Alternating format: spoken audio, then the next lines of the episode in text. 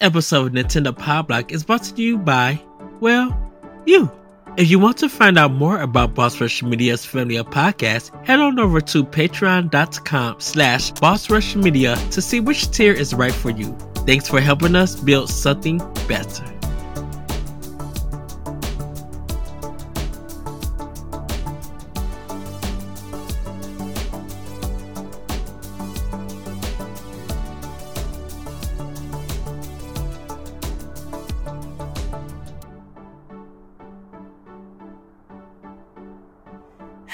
Everybody. Welcome to Nintendo Pow Block here on Boss Rush Media. I'm your host, the enlightened, excited Eddie V. Joining me is the one, the only bossman himself, Mr. Corey Dirrig. Hello, good sir. Yes. Hello, Ed. I'm very excited to. Uh, it's almost the end of the year, man. It's uh, it's the second last episode of the year. What? I mean, it's I. You know, I mean, we talked about maybe doing some stuff during the break, but Uh huh. right, I mean, this is it, What- man. we'll see how things plan out.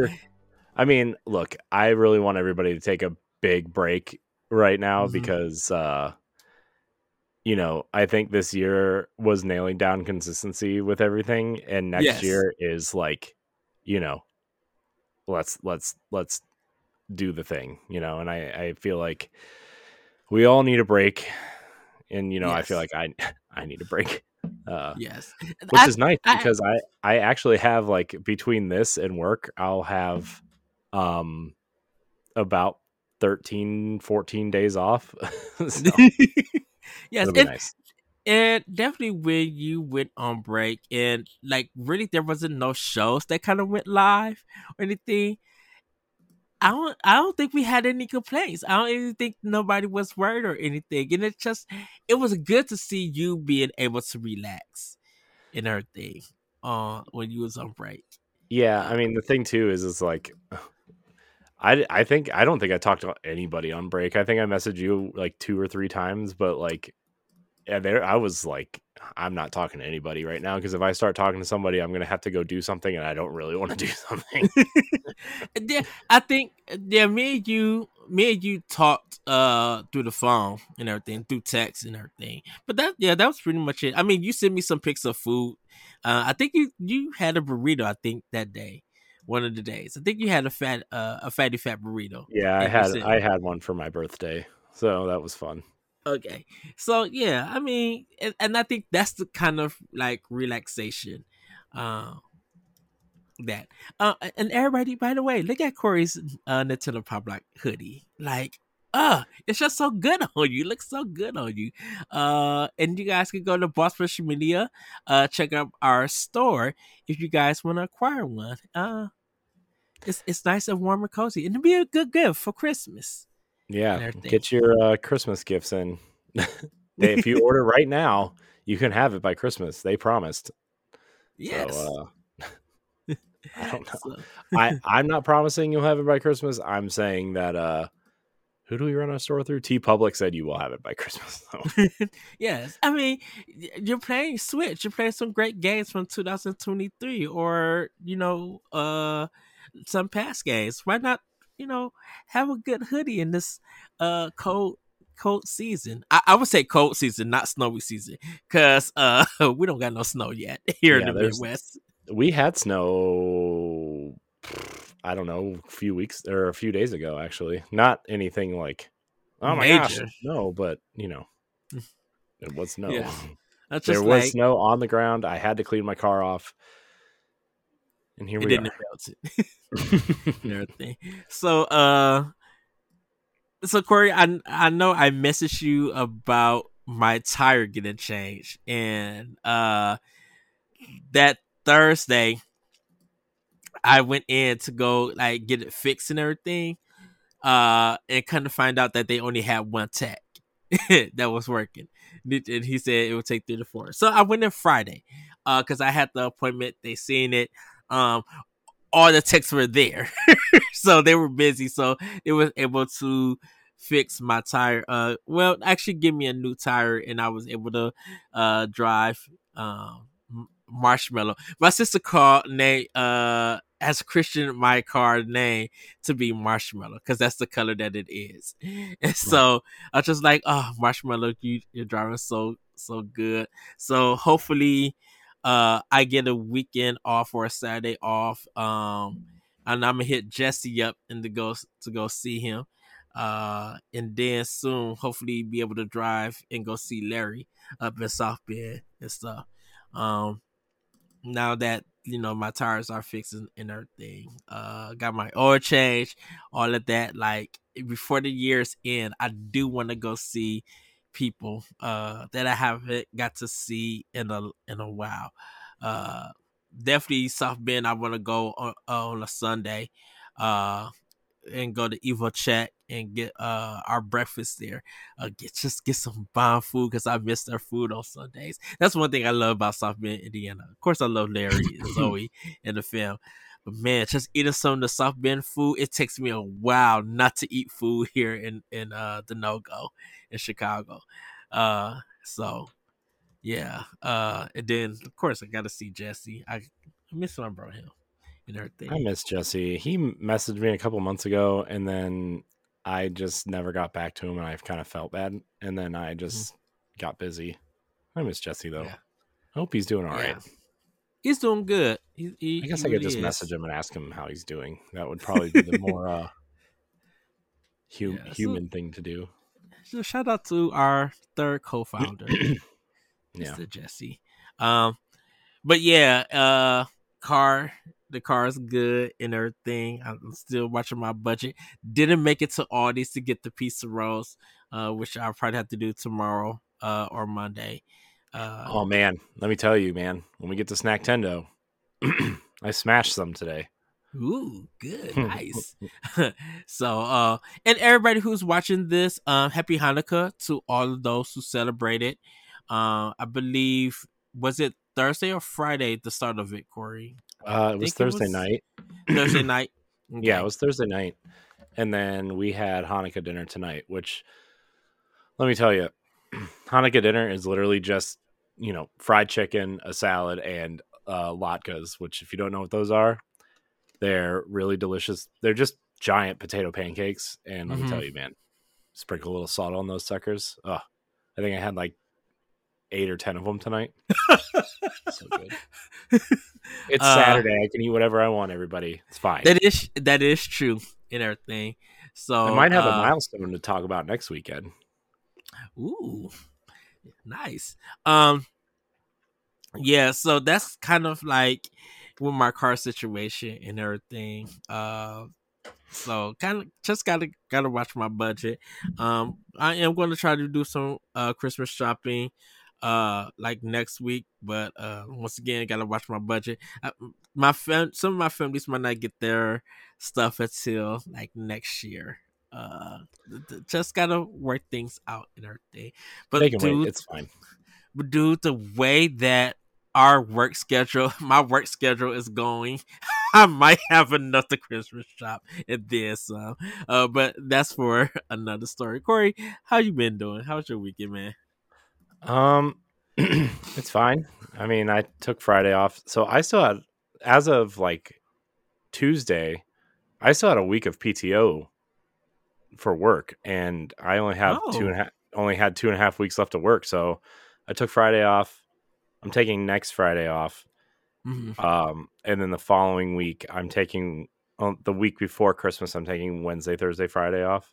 So then I'll just go into the weekend and be off the week of Christmas and then go back to work on the second. Okay. Uh so that, so that that's okay. Nice. All right. Okay. I see. I see how it is. Cuz I think what next week would be next week would be like the last week before Christmas or just the second week of the de- I think it's the second week of December uh next week.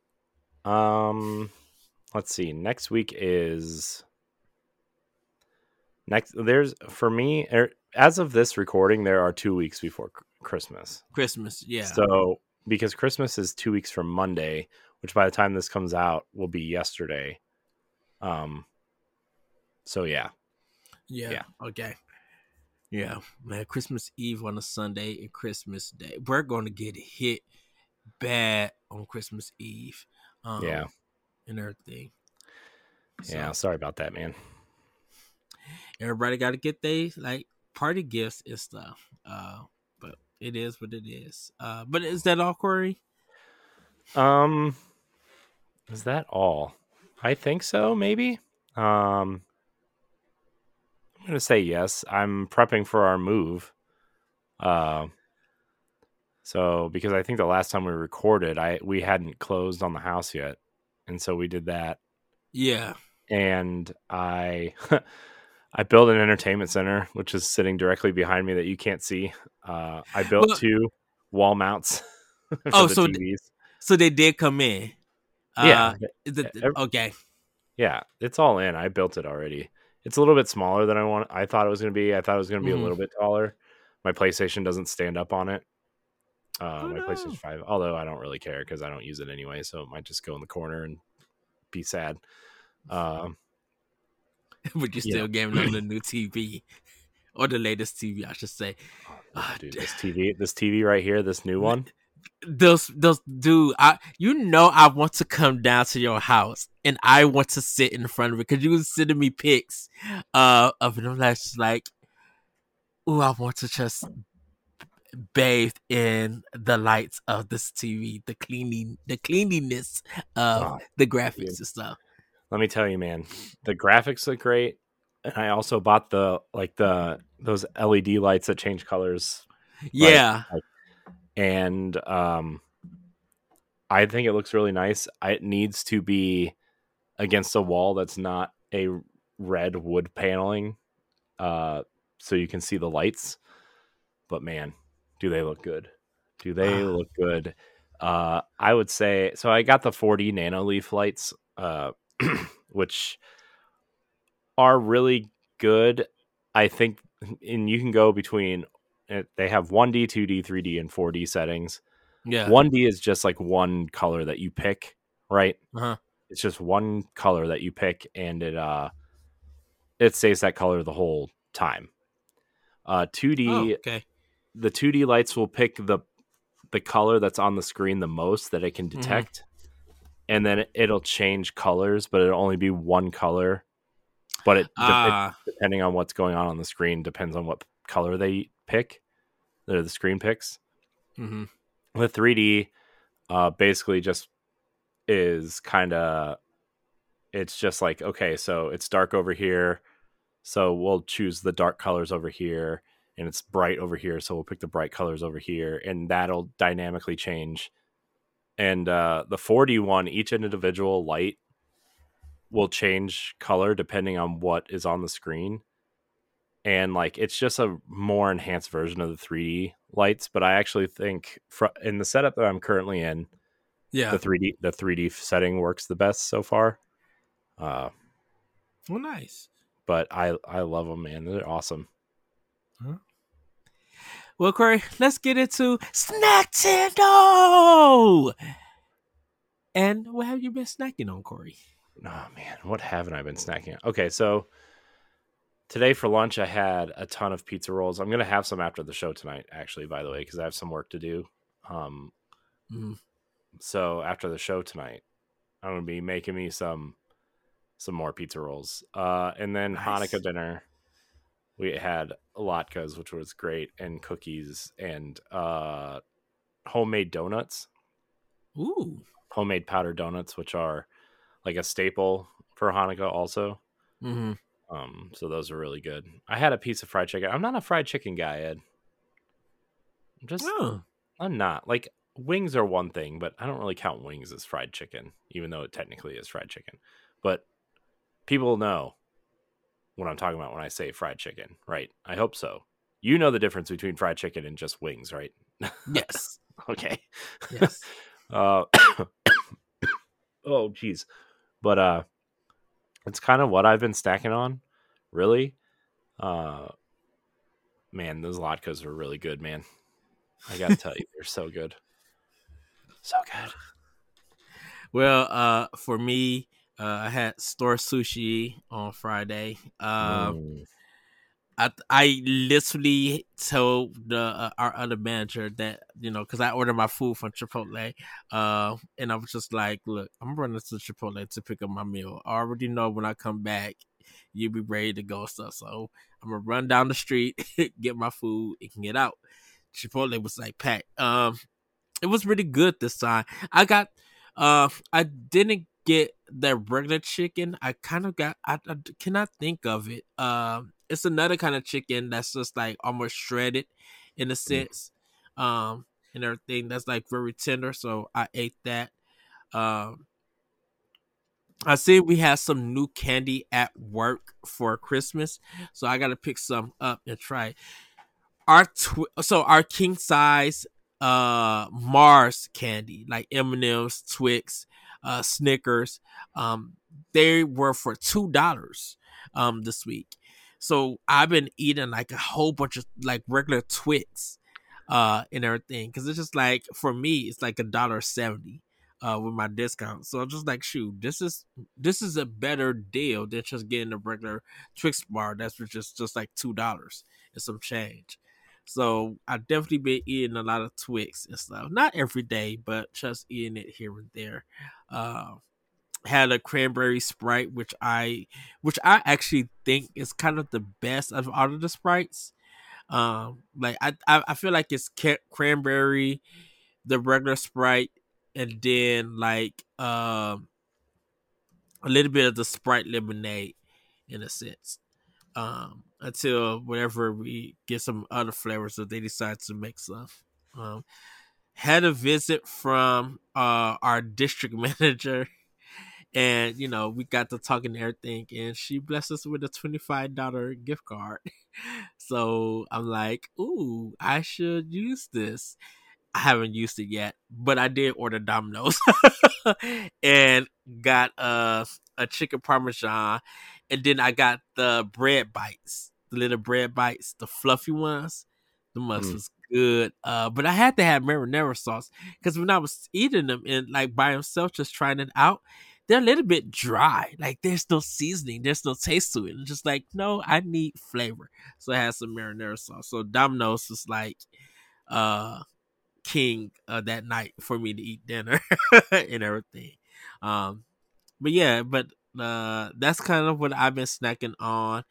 Uh hopefully next week when I go to go see my doctor, uh he checked my finger. Um like I said, I'll be going to get my ramen bowl. I might get sushi too to uh to go stuff, but I'll see how that goes. But yeah, that's what I've been snacking on.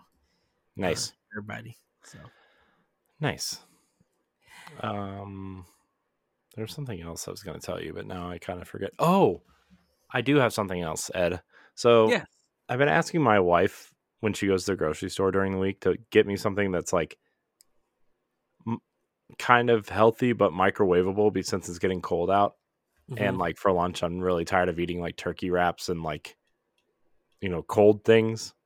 And I yeah. really want something hot but microwavable and kind of healthy. Uh, so she bought me these chicken pitas. Ooh, it's just it's just like chicken, cheese, and some sort of sauce inside. Mm-hmm. And they're not. I don't they're not super healthy for you, but they're low in calories, which is the main thing I'm looking at when I'm trying to, yeah. you know, do this thing. And uh I tried them on Friday for lunch.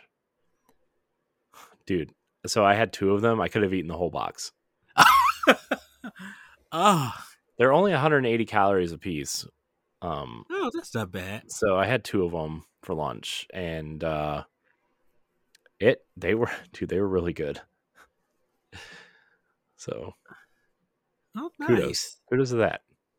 Except sometimes it, I think if you over microwave them, you can see uh. the cheese just turn into plastic.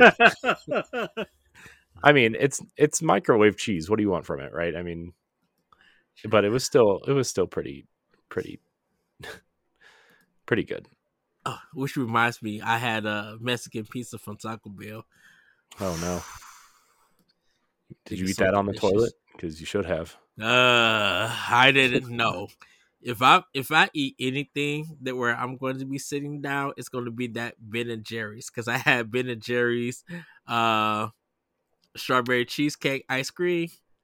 Yeah, that did my stomach in. And I'm gonna leave it at that. oh boy. So it's a world of goo too. oh, I did not need that. so, uh, thank you for that, Ed. but everybody, it's now time for play with power. Uh, Corey, I'm gonna start uh with this Fine. one because um I love playing. Um, I've been like I said, I've been. I heard you.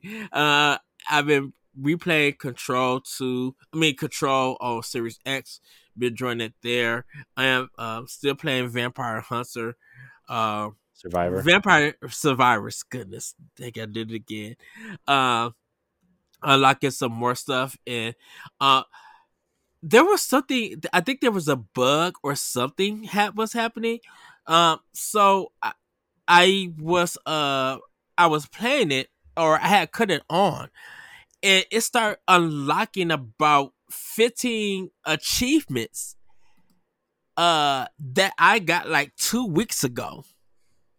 Mm-hmm. and i was just like what the world? And this is on that's series a, x. Like, yeah that's a this is weird. Xbox does that sometimes because I did that for Gears one time where like I didn't play it for like a year. And then I went back to play some of the multiplayer at some point and I got I had like 10 achievements pop and I had no idea what they were for or why I was getting them. And some mm-hmm. of them were like story things that I did or like you know, when you pick up the collectibles, this many collectibles or whatever.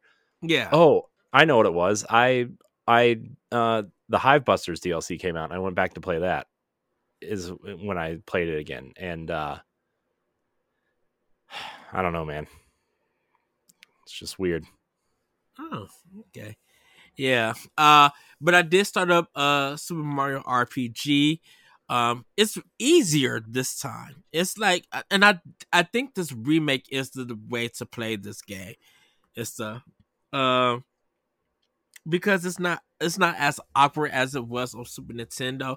Um the battles are not too long or too difficult it's like they adjusted the the difficulty balance in this game. Um, there is some timing mechanics that kind of need to be learned and everything, but it really is a great game. Like I could see why I got like eights and eight point fives and nines and stuff. Um, I haven't really given it a uh a definitive kind of my personal number like or Yoshi Koi Yoshi Coin a review scale. I haven't really given it that. Um, but yeah, I, I think it. I think I'm like this is the remake that we needed for this game, uh, and I'm glad that they did do it. Uh, so I am enjoying it. Yes, everybody, I will get to Sonic Superstars. Uh, um, I just it's just you know it just keeps forgetting me. It's like literally right here in the plastic, and I need to unwrap it, put it in, and play and stuff. But I am enjoying uh Super Mario RPG. So hopefully uh, and I hear it's not a long game, about 20, uh, 20 25 hours people been being it. I'm like, oh, okay, that's not too long for a role playing game, everybody. Uh, so I am definitely looking forward to playing more and enjoying it. Um, great music.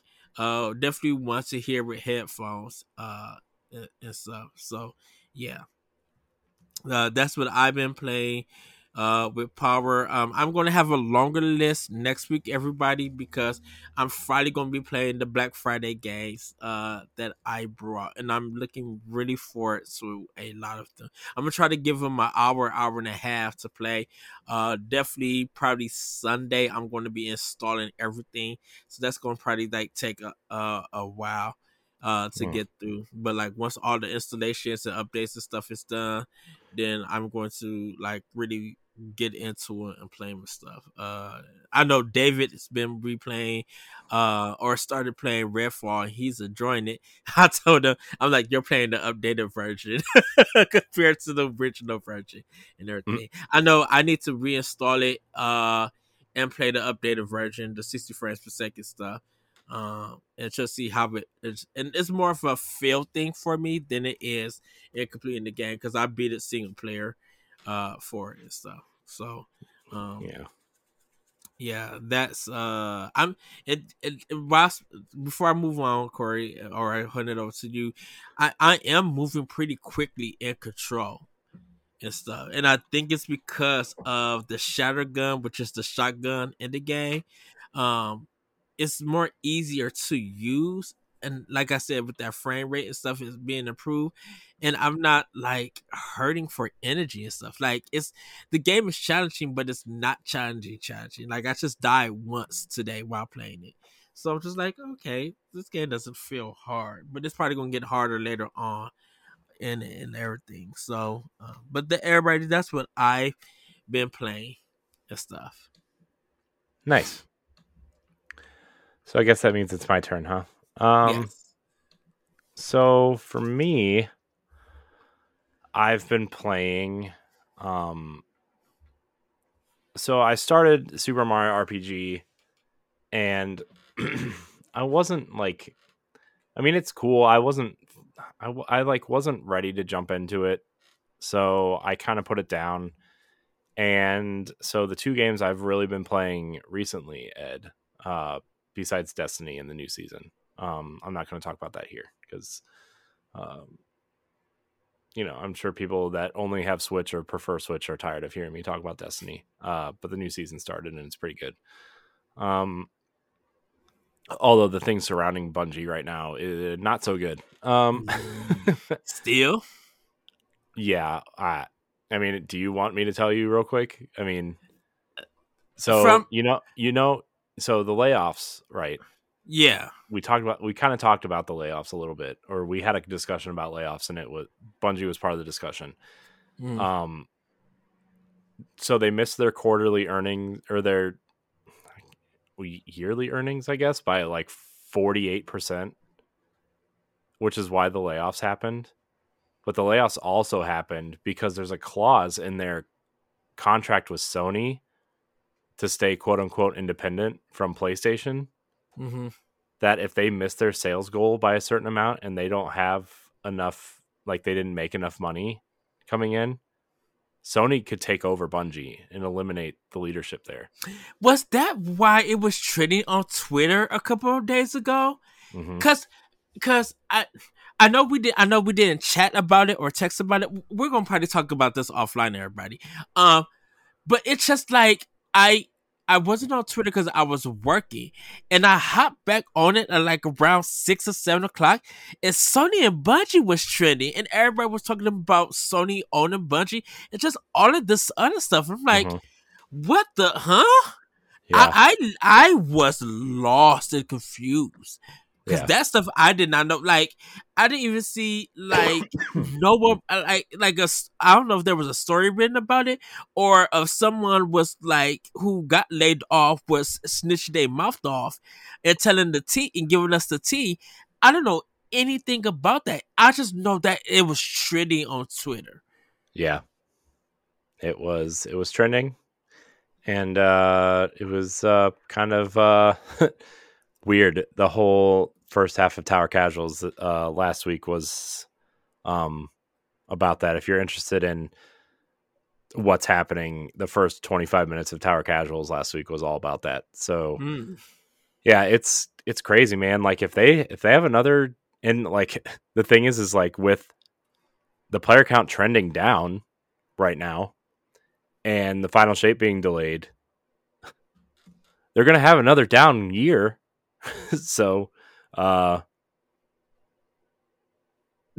there could be some uh, major changes, changes, at Bungie uh 6 months from now, 8 months from now. Uh, well, like and I the said, Bungie, uh, the Bungie as we know it, for better or for worse, may be gone.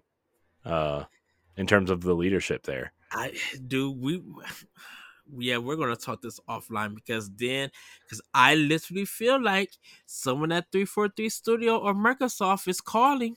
Someone is doing. Someone is putting in some paperwork or signing ads. Be like, hey, ex Bungie people, we got some positions. I don't know. Like I said, something we could talk about on offline. Yeah, uh, I do. Want, I do want to say one more thing though. Like the way the way Bungie has operated since Halo Two came out you know, with like especially in like the the realm of the community and just kind of being open with their player base and mm-hmm. everything like that's going to be a huge hit to that studio to the point where like that I mean, if so, if there's a Sony takeover, there's a possibility they could just become another studio that makes games and not like the personality driven. I mean, they they already are winding down the personality driven stuff because they got rid of all their community community people. Sadly, um, a couple of them of which I am friendly with, just being in that community for so long and talking with them. But like man, it's it's rough, man. I'm I feel so bad for the people that got laid off and like I don't feel I mean I don't feel bad for leadership because they made some pretty poor decisions, especially over the course of uh COVID, right? I mean, they were trending yeah. up at COVID, Witch Queen came out, you know, people were hyped, all time high player count. You take some risks, but they made some pretty bad risks, you know. Also, in my opinion, there doesn't need to be 1,200 people working at Bungie for one game. That studio needs to be like on the high side, maybe half that size. 600. Yeah.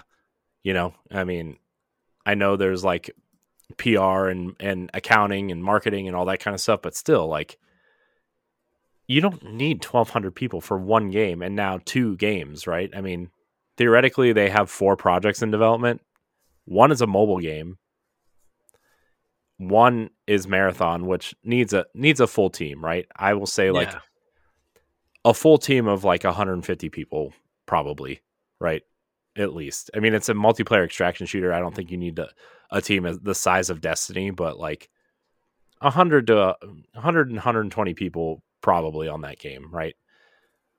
Uh I don't know, man. It's rough over there. I'm going to stop talking about it now because I, I'm sure Nintendo fans are getting annoyed at Destiny. So uh, I have been playing, however. I like how I said I wasn't going to talk about it, and then we talked about it for eight minutes. Uh, so I picked up Pikmin 4, Ed. Um, yes. And I've been playing that. So I played through the whole demo like in maybe August or September or something, and I uh-huh. loved it. But just our financial situation and trying to figure out, you know, are we, are we not buying a house? And you know, holidays coming up and us planning a vacation for next year, like I've been really avoiding purchasing games uh recently. Uh-huh. You know, I have to be a thousand percent sure that I want to purchase that game. And at the time I think I'd already pre ordered Mario Wonder, so yeah. Uh Pikmin was kind of out of the cards for me, but I got some gift cards for my birthday and I ended up getting the hundred dollar uh, ticket thing where you could get two tickets through the oh, eShop for hundred bucks, and then you can get two games, right? So yeah, I got Pikmin and I got Mario RPG. Uh, so I gotta tell you, man, Pikmin Four is sorely underrated. I think. Uh, I mean, the Game Awards gave it an award for best sim and and or best uh strategy, strategy. or whatever. Uh, which it's well deserved. That game is amazing. I the, my only my only complaint and it's a minor complaint. And I understand it's a mechanic of the game, but the the day night cycle is too short. Mm-hmm. I think it needs to be. I think it needs to be like five minutes longer than it is. Um, and I know it stops when you go underground, and I know it stops in certain segments of the game, but like, yeah, yeah, I think if you're just exploring the world, it needs to be a little bit longer.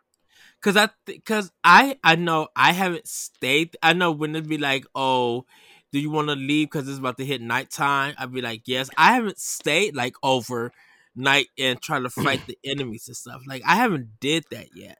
Oh, I haven't either. It just it keeps ending. I'm not far enough in the game to do that yet, though. I don't think. Okay.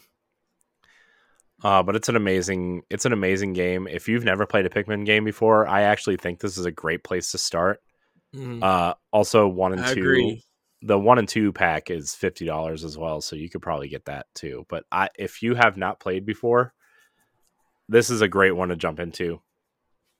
There's not, there's no, I mean, there's no story to catch up on, right? They, what story that's there in Pikmin, uh, yeah. is from probably Pikmin one, and they do a great job of catching you up. And basically, Captain Olimar is missing, and you're out to find him in this strange new world called Earth.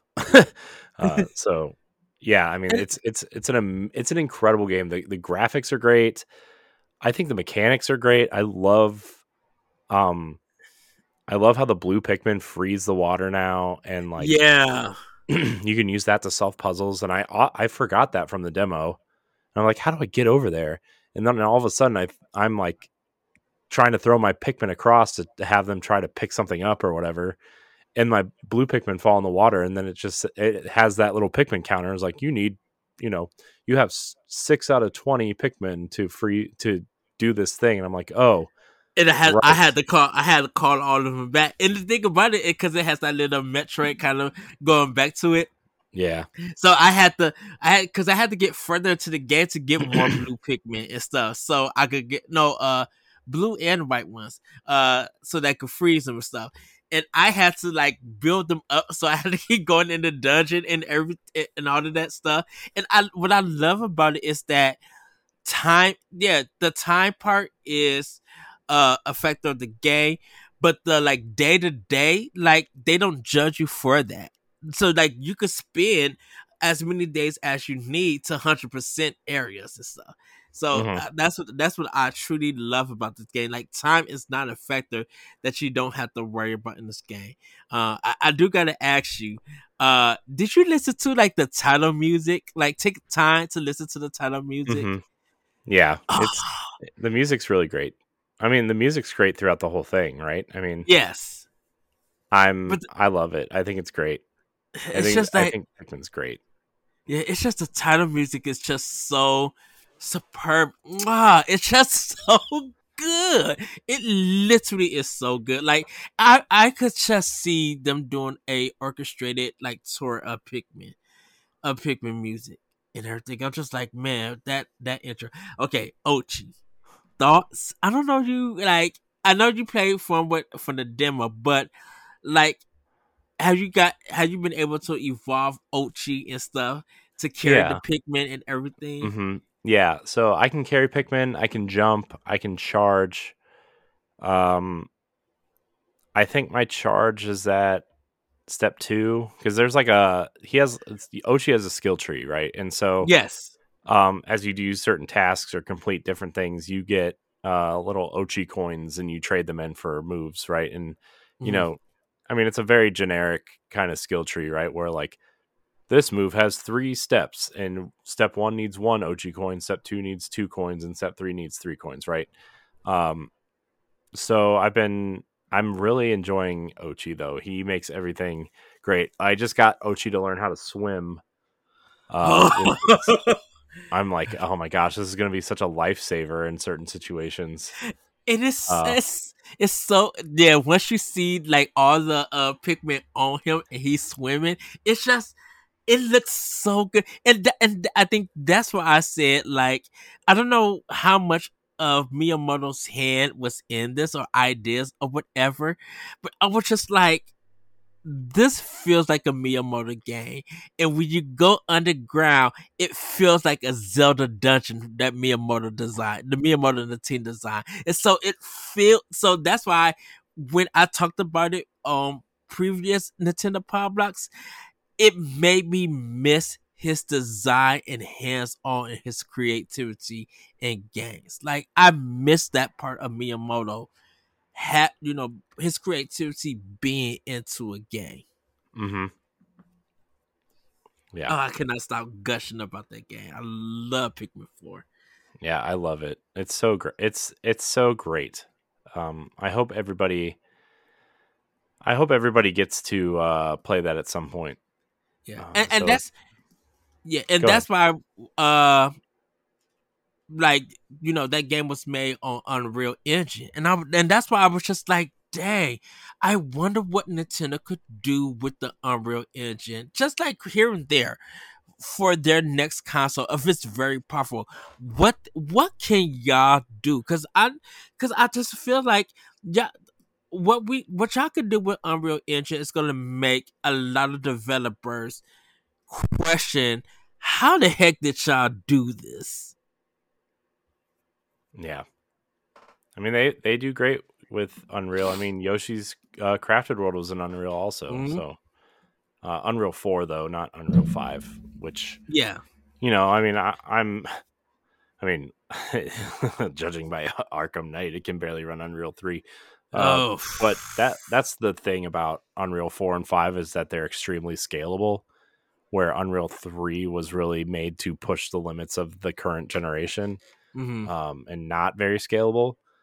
So we'll we'll see what the next console holds, right? But I think uh, I think Nintendo did a great job with Pikmin 4. And then the f- last game, Ed, a return to Disney Dreamlight Valley. New expansion, $30 expansion, a rift in time is here. Also, there's a Little Mermaid event going on right now, which is weird because it's winter time. And the it's a it's a it's an Ariel of uh, it's an Ariel based event, right? And there's a there's a Christmas costume in there of Ariel, but the main the if you complete the whole uh their version of the battle pass, which I think is called the the Star Path, is what it's Uh-huh. called. yeah. Um, if you complete this version of the Star Path, you get a Frozen One Elsa skin instead of because like in the game she's in her uh the final form from Frozen Two in this game. Uh, that's her like main skin, I guess. Uh, Mhm. you want to call that. And so uh, I missed the Halloween season. No. Well, I played it at the beginning. I'm like, I'll just I'll check back in later and finish it up and do it. And then I missed it. It ended it ended last week. I totally missed it. Uh because there are there are cool skins in that in that too. There was like Pirate Donald and Uh-huh. uh you know, there's a couple other things too, like costumes for the characters and I missed it. Uh Stitch had a costume, but A Rift in Time is the new expansion and it introduces a new island that you can go visit, which I think is I don't want to say the thing is that I want the islands to I just want the area that you're in to get bigger. yes. I don't want new places to go. You know, that's what the the realms and the castle are for is like you go there, you do a quest for these people and then they come to your island and you give them a home there whereas this Rift in Time is a new island that you go to and it's kind of just as big as the area that you're in. It's like a second space to play in. Yes.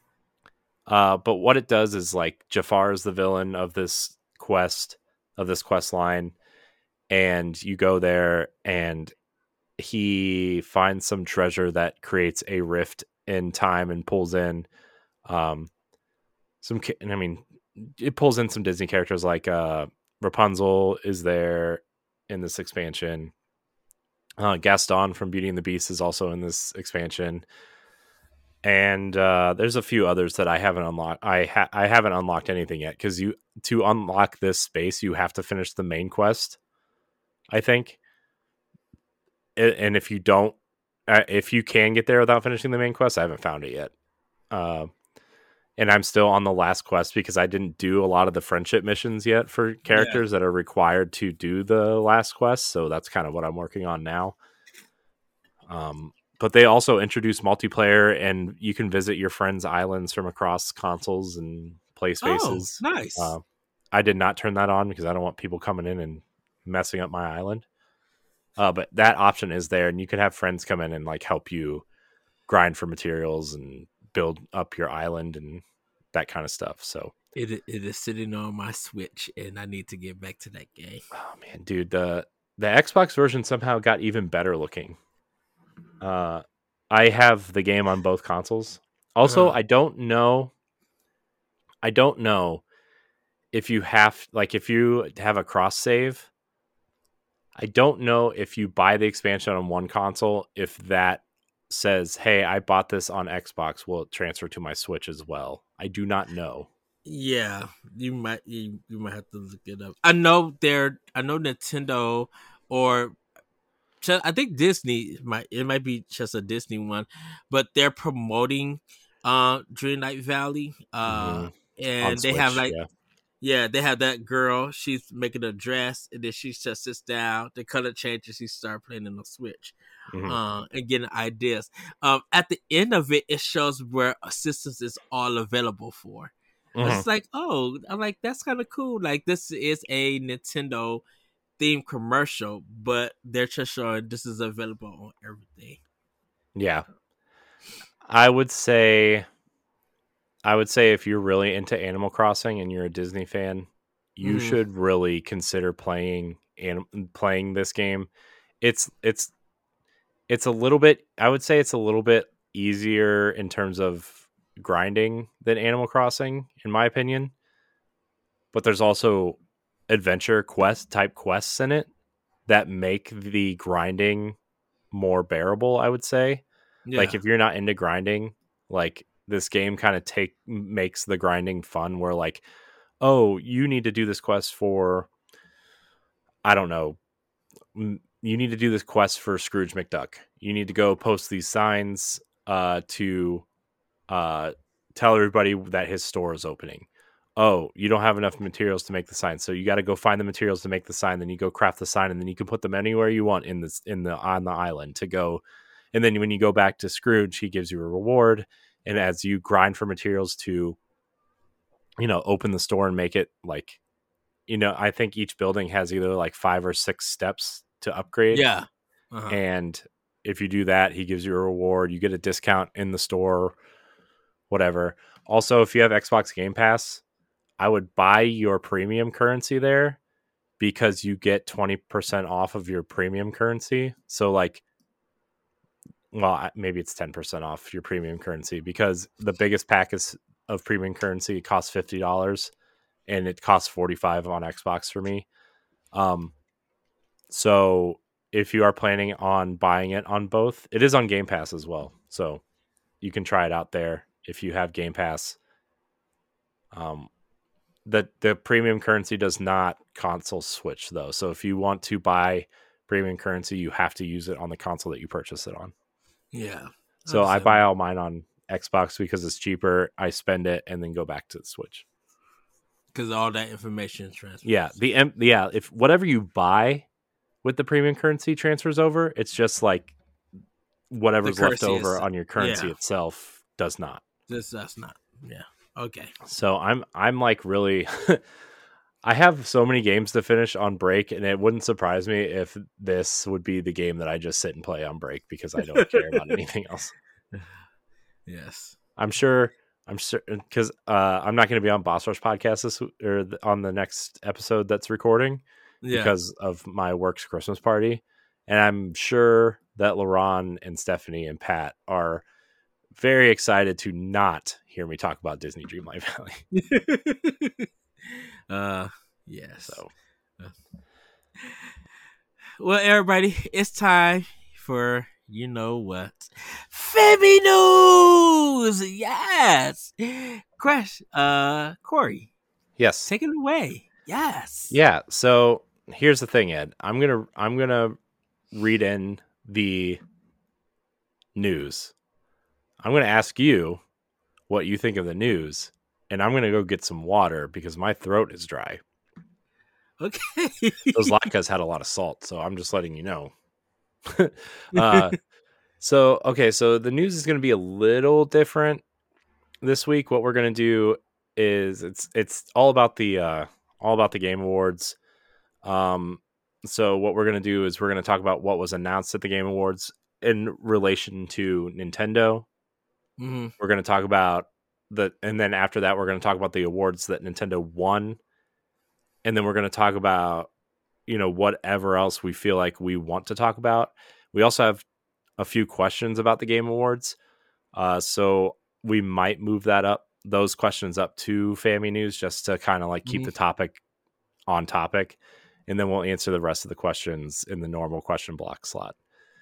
Uh, although I think all of our questions are Game Awards Game related. Awards. So we'll get to those. Um, if we have any others on the way on the way out, then uh, we'll read them there because the Discord question thread is still open. So, all right, Ed. Our first, uh, the first announcement that I want to talk about is is how hard Sega went at the Game Awards, announcing Good googly know, moogly. Did they I mean- go hard?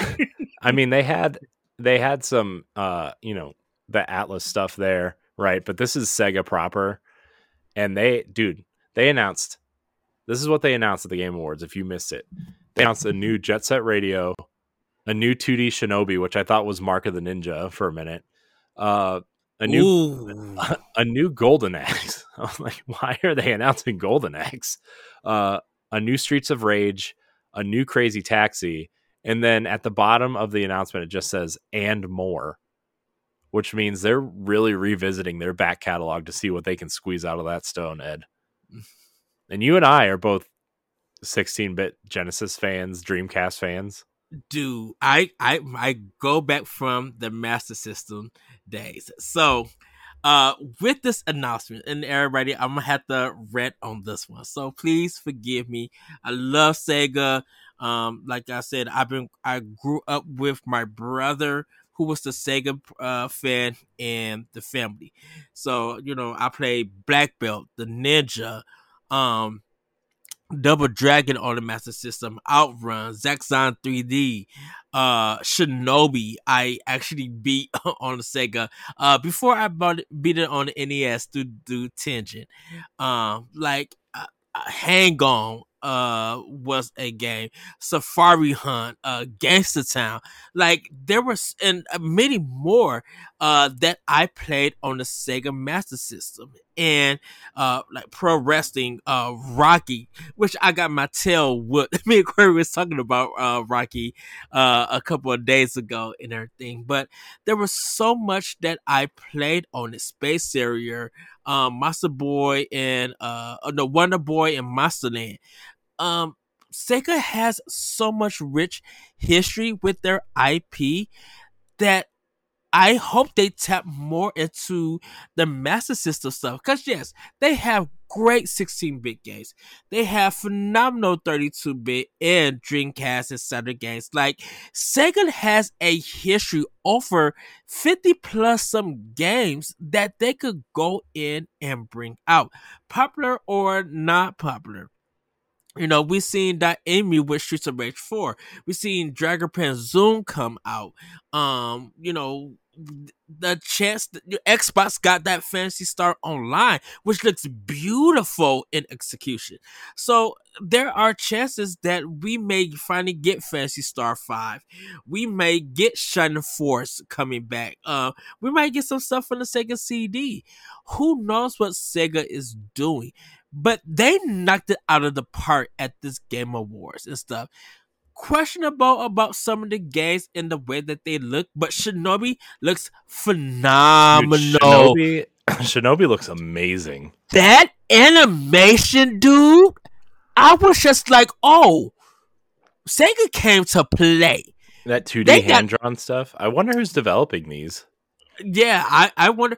I could literally say that if they're doing the, the Konami route for some of it, for some of it, like if Dotemu is making the Shinobi game, I could see that happening. Or they go to some other people like and, and, to work on their games while some of their studios also work on some of the other franchises. I could see that happening. Dude, that that Shinobi had my jaw on the floor. I had to rewind it a couple of times to be like, wait a minute, what is this? Oh, this 2D style, oh, this animation is that animation is fluid. Not fluid, everybody, with a D. Fluid with a T. Cause it it looks superb, phenomenal. Street Rage uh and Golden Axe, um they're in beta slash alpha stage, not alpha, beta stages in development. so I hopefully they get it big a little bit better. Um, we'll pro- we'll probably see some something Sonic down the line, but I think they're gonna hold off on Sonic because he just came up with a game.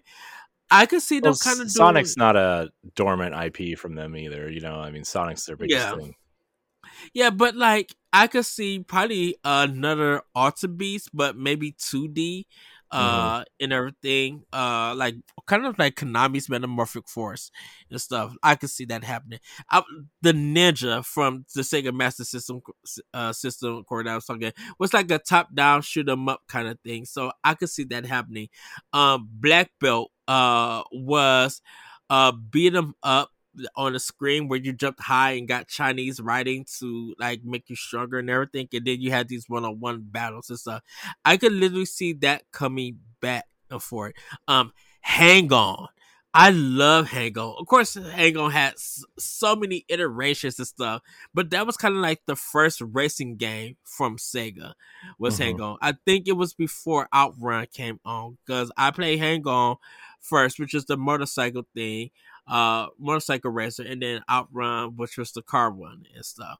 Um, I mentioned Double Dragon on the Sega Master System, Zaxxon 3D, uh, Space Harrier, uh, coming back. Like Space Harrier, I could see that Space Harrier need like a two player. I'm sorry, it needs a two player. I know I was I was playing the uh the uh Space Harrier 3 on the Sega Genesis on Switch Online, and I was having a ball with it. And I was just like, I could lo- I love to see this come back, but this needs a two player game, two player style. And so, mm-hmm. like and there's just other games that uh Sega had that like Gunstar Heroes was a game from Treasure that Sega published. Like the stuff that a lot of developers that were making games for Sega that published it, dude, yes. Give me that Disney illusion. Uh um, Mickey Mouse illusion. Castle, Castle of Illusion. illusion and, Dude, uh, Worlds of give, Illusion too. Give me some new I, illusion stuff. I need a remake, and I need Dotemu to touch it. I don't need whoever did that Gargoyles mess because I heard that Gargoyles game wasn't good. But if Dotemu could, if Dotemu, Disney, and Sega could come together to remake Castles of Illusions, bring it. Mm-hmm. Take the come come get these coins, new companies. Uh, so yeah, uh, I, I sorry I had to rant on about that, but I was so excited that they are doing this, and I think Sega said something because I think Sega did a survey about this.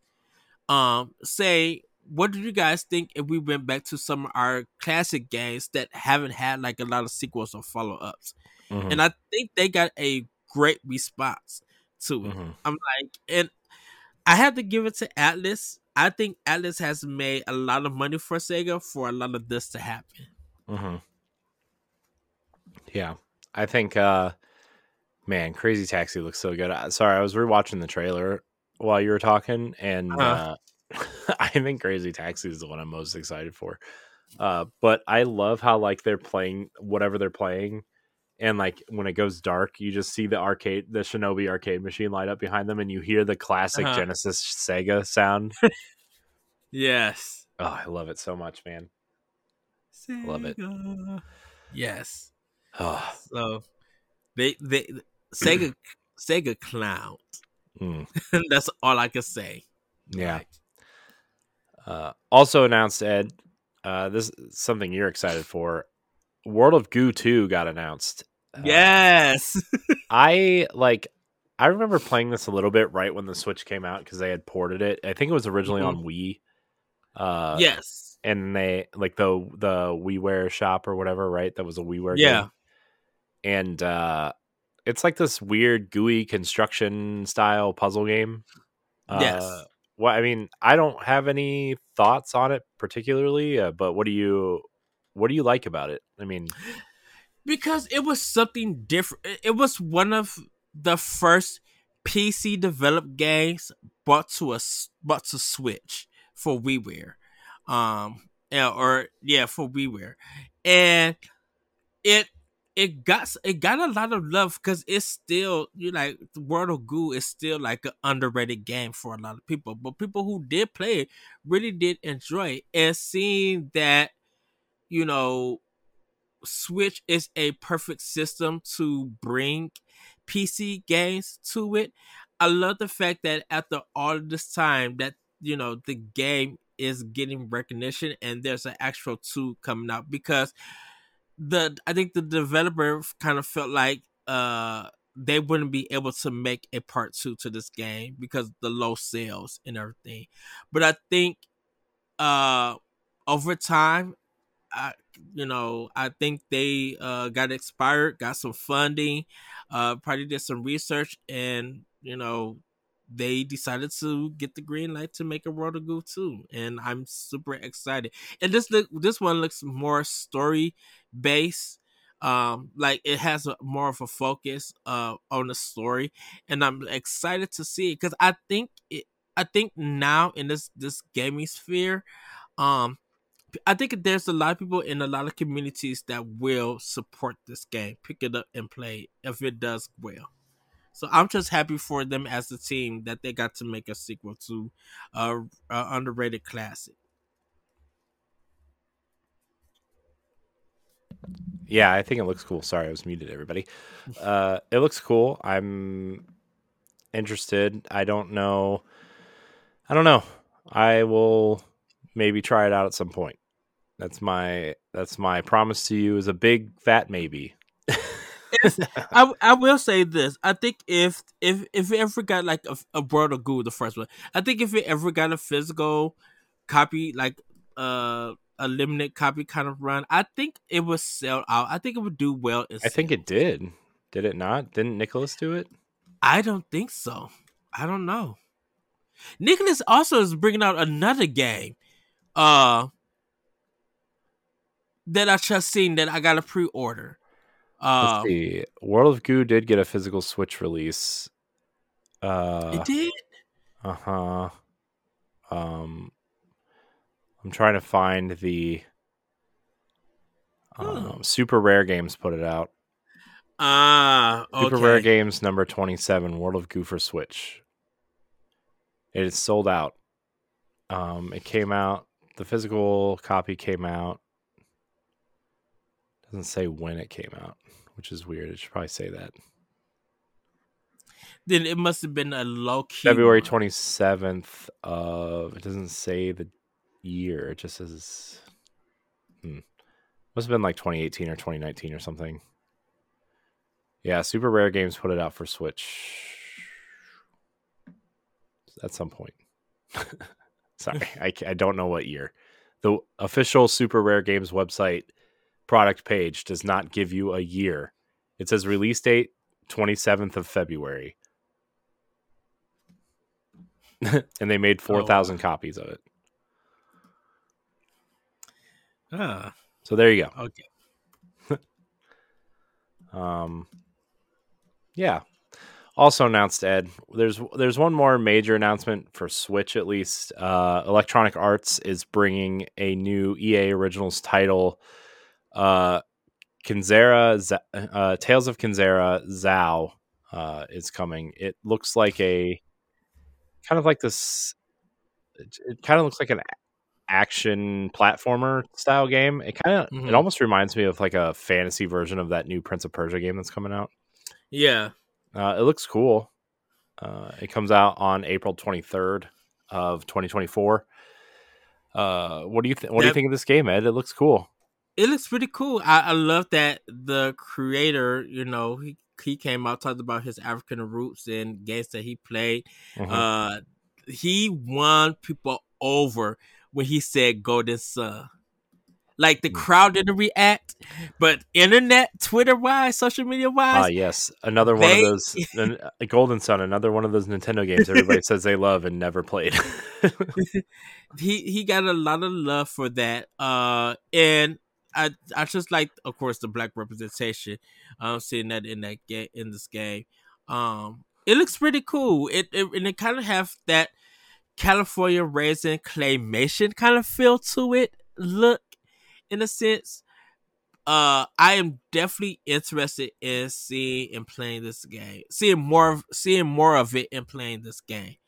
Um, it looks really fun, and I can't wait to see what story that it tells. I I do have a feeling that it's going to get delayed, but I can't really like guarantee that it it is a uh, kind of a delay game. But I feel like there's going to be a, a, delay for this game. Mm-hmm. Um, but I am interested in seeing it. Yeah, uh, it looks cool. I will definitely check it out. I I wish they would have pushed the release date a little bit though, because just because Prince of Persia seems like it's filling that gap. Um, and I would really want this game to stand out a little bit. But well, Prince of Persia is in January. I know, but you know, if people like if people play it in January, they're gonna be like, ah, I got my fill of this action platformer for now. Oh, and then you know, by the time April, maybe I mean, maybe people just love this type of game and they'll get it anyway. But uh, it looks super cool. I'm I like how EA is supporting these types of projects. Um, You know, even if EA is a little, you know, out there. I sometimes. respect I respect EA supporting this. I don't like that they don't market more of these games. It just really feels like they come out of nowhere or it gets a release and then it's just like nothing is marketed else about the game. That may be just me on how I not saying how I feel about EA, but it's just it's more me seeing that I'm like I wish they would push this more and let us know. Like really make this a big deal for the EA original lineups. Like even if you want to do a 10 minute direct or a breakdown, like give us more of a heads up. Y'all got money to do this. Mhm. So it would be it would be more understanding if they did something like that. Because what's going to end up happening is that if you know if we if it really wants to get promoted, it needs to show up in a Nintendo Direct or any Direct. And if Nintendo does it, they're gonna give him time in the world to showcase this, so they can fill in some stuff Mhm. and really like present it to where it's just like if you guys really want this game, switch it. Nintendo products or Nintendo's console, whatever, is the place to be at. The reason why I say that because even if it comes on Switch, it may also come on their next console later on in the future. And Mhm. Nintendo wants to make sure that y'all know that that's happening. Yeah. Yeah. All right, Ed, let's get into uh, some of the awards Nintendo won this week. Uh, pretty, pretty good turnout. They won three awards. Uh, we'll start with The Legend of Zelda: Tears of the Kingdom winning uh, Best Action Adventure Game. Uh, that's kind of where I thought they would fall. Uh, Mhm. I I did want it to win out of the games that were running for Game of the Year. I did want that to win, uh, just because I think people know how much I just don't like Alan Wake at all. Like it, I'm I actively just don't like that game at all. Uh, go back to about two months ago about uh, when I played Alan Wake Remastered to prep for Alan Wake Two. And then I just totally refused to do our Alan Wake book club because I hated it so much. Uh, so uh yeah but it alan wake didn't win Baldur's gate 3 won which you know i probably well deserved i think larian is a, a great studio they've done great work and it's nice to see them finally get recognized for their great work right i mean uh And and I, I would say this uh with Baldur's Gate 3. I don't think it won because of its gameplay. It won because of the freedom of options that game provided you and everything. yeah Um, well I i, mean it was I- a big step in that genre too right i mean they they've Mhm. been i mean if you have haven't played their other games uh what is it Ta- uh, pillars of eternity is there are there no that's not it that's the obsidian one Yeah. What are the other game? What's the gosh? I always get these two series mixed up. They're both on Game Pass too, which uh I I need to look it up. Torchlight. no, no, no, no, no. It's it's uh, God. It's not Pillars of Eternity. It's the other one. Uh, hold on, hold on, everybody. Because the one of the Um, guys, I think both of the guys came to Switch. uh, whoops. Uh, hold on. Lair E N L A R I O N. I O N. Mm-hmm. Are you sure it's not A O or A N? Mm, no, I thought it was L A R I O N. Hold on, we'll just do this. Uh. Divinity: Original Sin. I- Sid, God, uh, yeah. Uh, Pillars of Eternity is Obsidian's game. Uh, Divinity: Original Sin. If you haven't seen those, Which a lot of people love that game. you I- you should check those out. I'm pretty sure they're both on Game Pass still.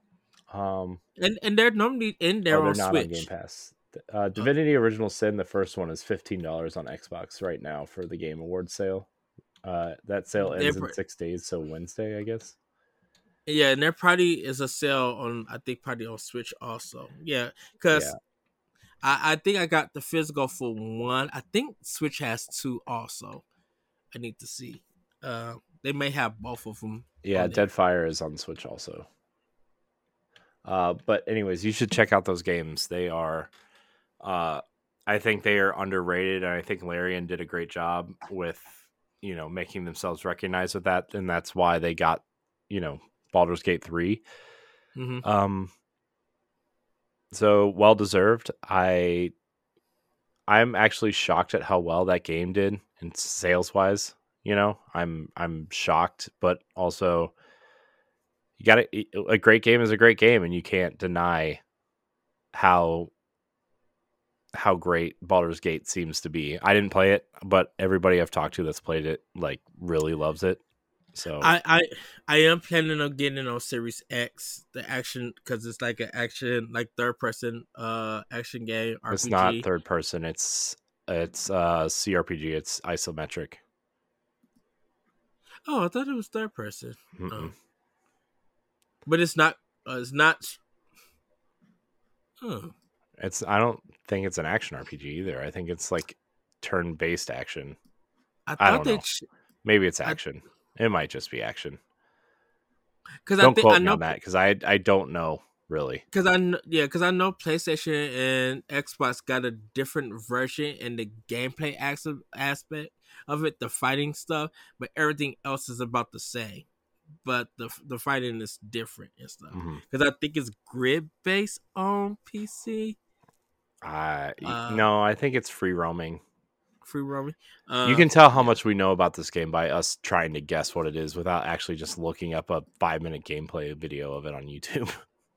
it's Baldur's Gate 3, everybody. We didn't play the one first and second one, so we're just taking a guess. Well, it's it different than the first two. All, the first two ga- the first two Baldur's Gate games though are on Switch, so if you want to you know, hop on that. Let's see. But, I'm gonna look up this. I'm gonna look up this thing right now because it's bother it's bothering me now. I don't want to give people wrong information. Uh, but Zelda won Best Action RPG or Best Action Adventure Game, which I think is well deserved. Um, obviously, Breath yes. of the Wild was game changing, uh, and it won Game of the Year in 2017. So, uh, for it to win this award, I think is it's it's good, right? I mean, I knew it was going to win something. I had my doubts it was going to win Game of the Year just because it was more of the same, and having more of the same makes it less impressive to people who want evolution in their video games, right?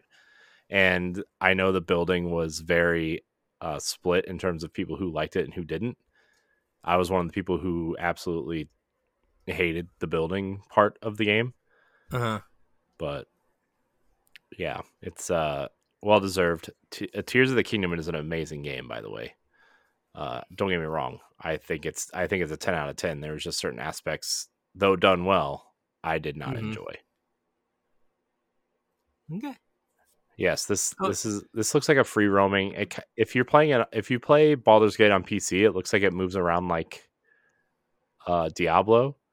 Oh, you can move the camera in to over the shoulder or overhead. Interesting. There's a lot of camera movement in this game. Okay, well, Ed and I are both right. So, all right. Uh, secondly, Pikmin Four. We talked about this earlier. Won best sim strategy, slim or sim or strategy game. Uh, well deserved. I think. Uh, yes. Oh, I guess we should probably say what Zelda was up against in that category. Uh, so best action adventure game. Zelda went up against uh, Alan Wake 2, Spider Man 2, Resident Evil 4, and Star Wars Jedi Survivor. Um, Jedi Survivor, I think, would have been real close for me in this because uh, I, I thought that game was masterful. No pun intended, I guess. Uh, Star Wars. Pikmin 4. Uh, Pikmin 4 went up against uh, Advance Wars 1 and 2 Reboot Camp, Fire Emblem Engage, uh, those were the other two Nintendo games up for this uh, category. So, uh, how do you feel about this, Ed? Oh, I'm so happy. So, so happy that Pikmin 4 won. It, it was a game that I voted for. I screamed out a big yes. I was just like super happy. Well, not a big yes, but I'll say yes. Uh, when I seen it win, uh, I hate, I hate the fact that it got brushed off when after it won its categories, and I was just like, "Oh, come on now! You could have Bow, you could have Bowser or Aonuma or someone from Nintendo come up there and say something, uh, and everything." And it just felt like, ugh, why? Yeah. Like I I understand the whole Nintendo team couldn't be there, but I think uh Bowser should have been up there to say something about the game. Yeah. Yeah, it was one of those side categories, right? That just like they're like, oh, Geoff Keighley stands there and rambles off like five categories, and that's the thing that makes the Game Awards kind of a joke. Is like you have these. Why even have these categories if you're just going to stand there for a minute and ramble off five of them and then move on, right? Like, right. The Game Awards are a joke, man. For the awards, for the announcements, it's awesome. For the awards, it's a joke. Um, but congratulations to Pikmin. I think it's ah, man. I'm so glad that series finally got some sort of recognition that it has deserved since the GameCube. Yes. So, uh, and then finally, Super Mario Brothers Wonder scored Best Family Game at the awards, which is no surprise that a Nintendo game won. Uh, although there were only there were only two Nintendo games in the category this year which surprised me. It was Super Mario Wonder and then Pikmin Four. No, uh, Disney Island. Disney Island. That's yeah, but that's not a Nintendo published game. Yes, it is. Nintendo right. published that. Um, the the the official product page says Disney Interactive. So, I thought Nintendo published it because it's only on Nintendo. It's only a Nintendo exclusive, but I thought N- Nintendo published that. Well, let's look again. Developer Dlala Studios. Published by Disney Electronic Content for Nintendo Switch. So it was published by Disney. Hmm. Uh, but it is only on Switch for now. I bet it comes to other platforms next year. I mean, I wonder if Nintendo had some sort of ex- like paid for some sort of exclusivity, or they worked with Nintendo mm-hmm. to have them partially funded or something. But it was published by Disney. Okay, because uh, I, yeah, I, where did I, where did it feel like that Nintendo also published it? I, I wonder because I don't know if they put. Uh, yeah, I'm sorry, everybody. Uh, for everybody's information, Dlala Studios also uh, developed that Battletoads game for Xbox a few years ago. If you remember that amazing Battletoads game they made.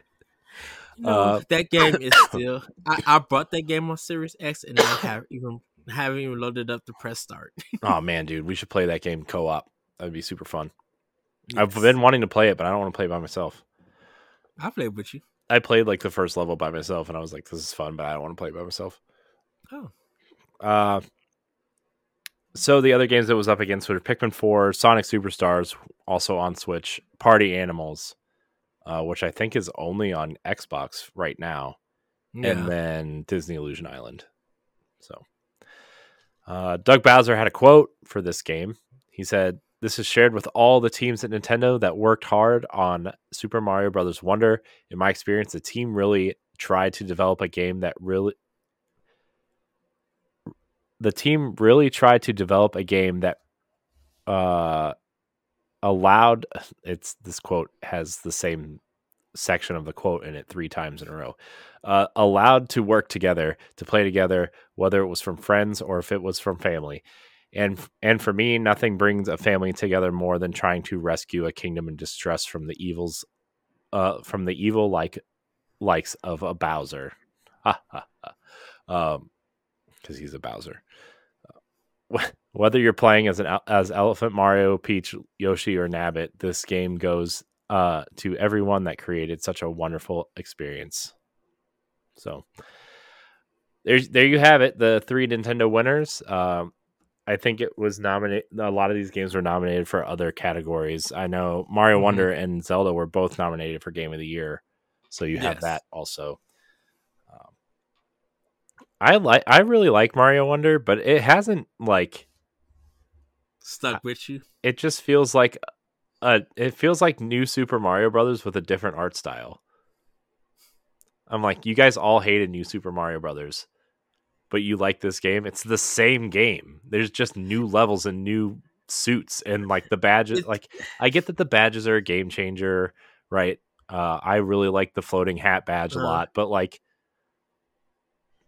it, to, it to me it it's just like oh it changes your expectation of a Mario game. Stuff no it doesn't I'm I'm saying in general, it changes your expectation of a Mario game because you didn't expect with the one to see what you were going to get in that level, and it's more still once again it more it just creative, reminds me of more Star- creative it, it just reminds me of like secret exits from Super Mario World and then Star Road and Chocolate Land, right? Like that's what it reminds me of. But- it's the same but- thing with like I mean, one or two sparkling shiny things over here. It says, "Look how cool this is," and like but I get it. Those are those are those are supposed to be challenging.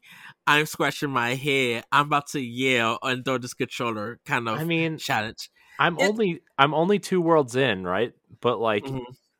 so far, it just hasn't like Grabbed. don't don't get no. It's I love it. I think the game is an amazing game.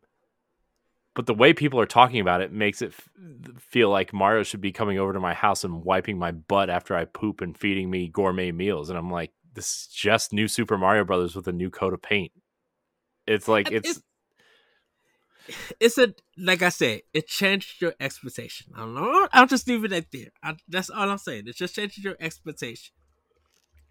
No, it's like when you it's like when people like you're talking about movies with people and Mhm. somebody like tells you it's the greatest movie you, they that they've ever seen and you have to watch it and like they try to set your expectations so your expectations are already too high because somebody told you all these things and when you go to play it or watch it it's like meh it's fine.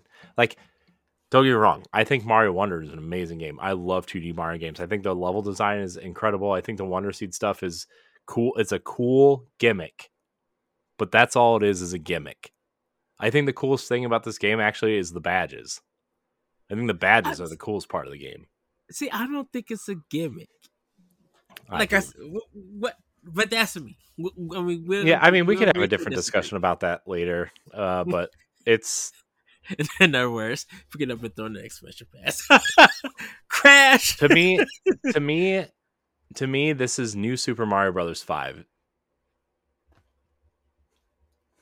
so uh you all can yell at me later. I don't care. I didn't say it was a bad game. I think it's an incredible experience. I just it's a 2d mario game. So uh all right ed we have some game awards questions. We're just going to read them here. We have three questions for now. I don't see any more coming through yet. So Okay. uh, if we get th- some through Twitter, or through Discord, uh, we'll read them at the end. If not, well, we'll wrap it up with uh, whatever final, Final thoughts, I guess. Yeah. Um, so our first question of the night comes from Yari from Discord. Uh, you can join the Boss Rush uh, Network Discord, community Discord, uh, and ask questions. Look through for the uh, question, uh, podcast questions thread, and uh, leave us some questions for any show, all of our shows, but especially this one. Yes. Uh, Yari asks, "Will tra- what uh, while trailers are exciting for gamers, do you think there's a future of g- the game uh, the game awards that is less ad heavy?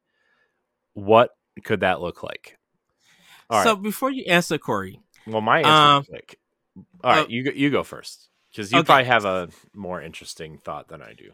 so if it was less ad heavy, we would have the early editions of the Game Awards when we got like 50 Cent and all of these celebrities and music performances. Oh, you mean who's every single celebrity's favorite game was Super Mario Brothers or the Pac Man?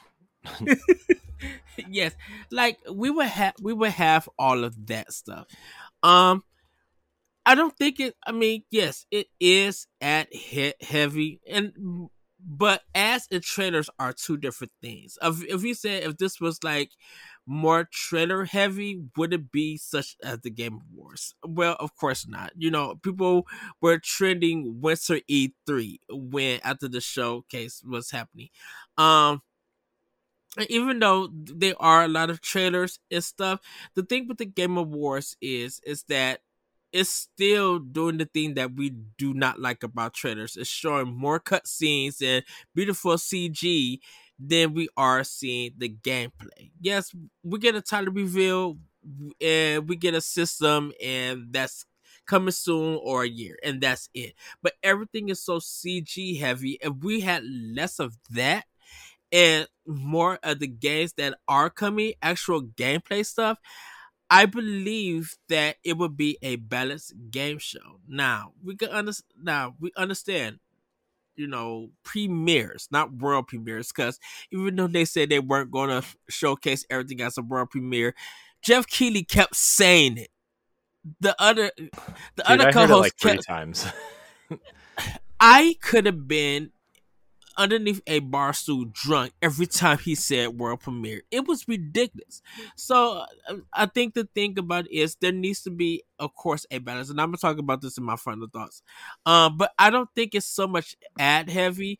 Um, normally when we did have an ad heavy, it was Mountain Dew or Red Bull or some kind of like Doritos uh and stuff like that. We we kind of had snacks and thing being sponsors showing more of this and it feels like now they kind of got away from that and uh so i think if we were gonna do more uh if we had less trailers in it uh it only has certain one um then less trailers needs to be less cgi and more gameplay.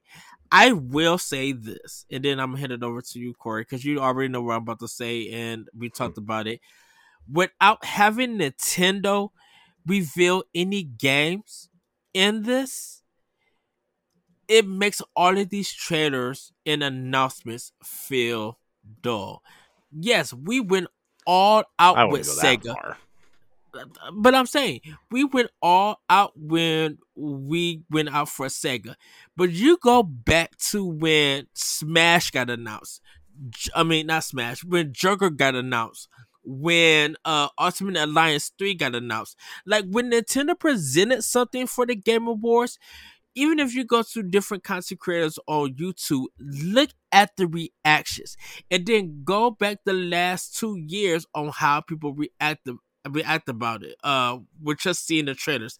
Like I think last year, the trailers er, last year or 2021, the trailers, even though they were big games, less Nintendo stuff.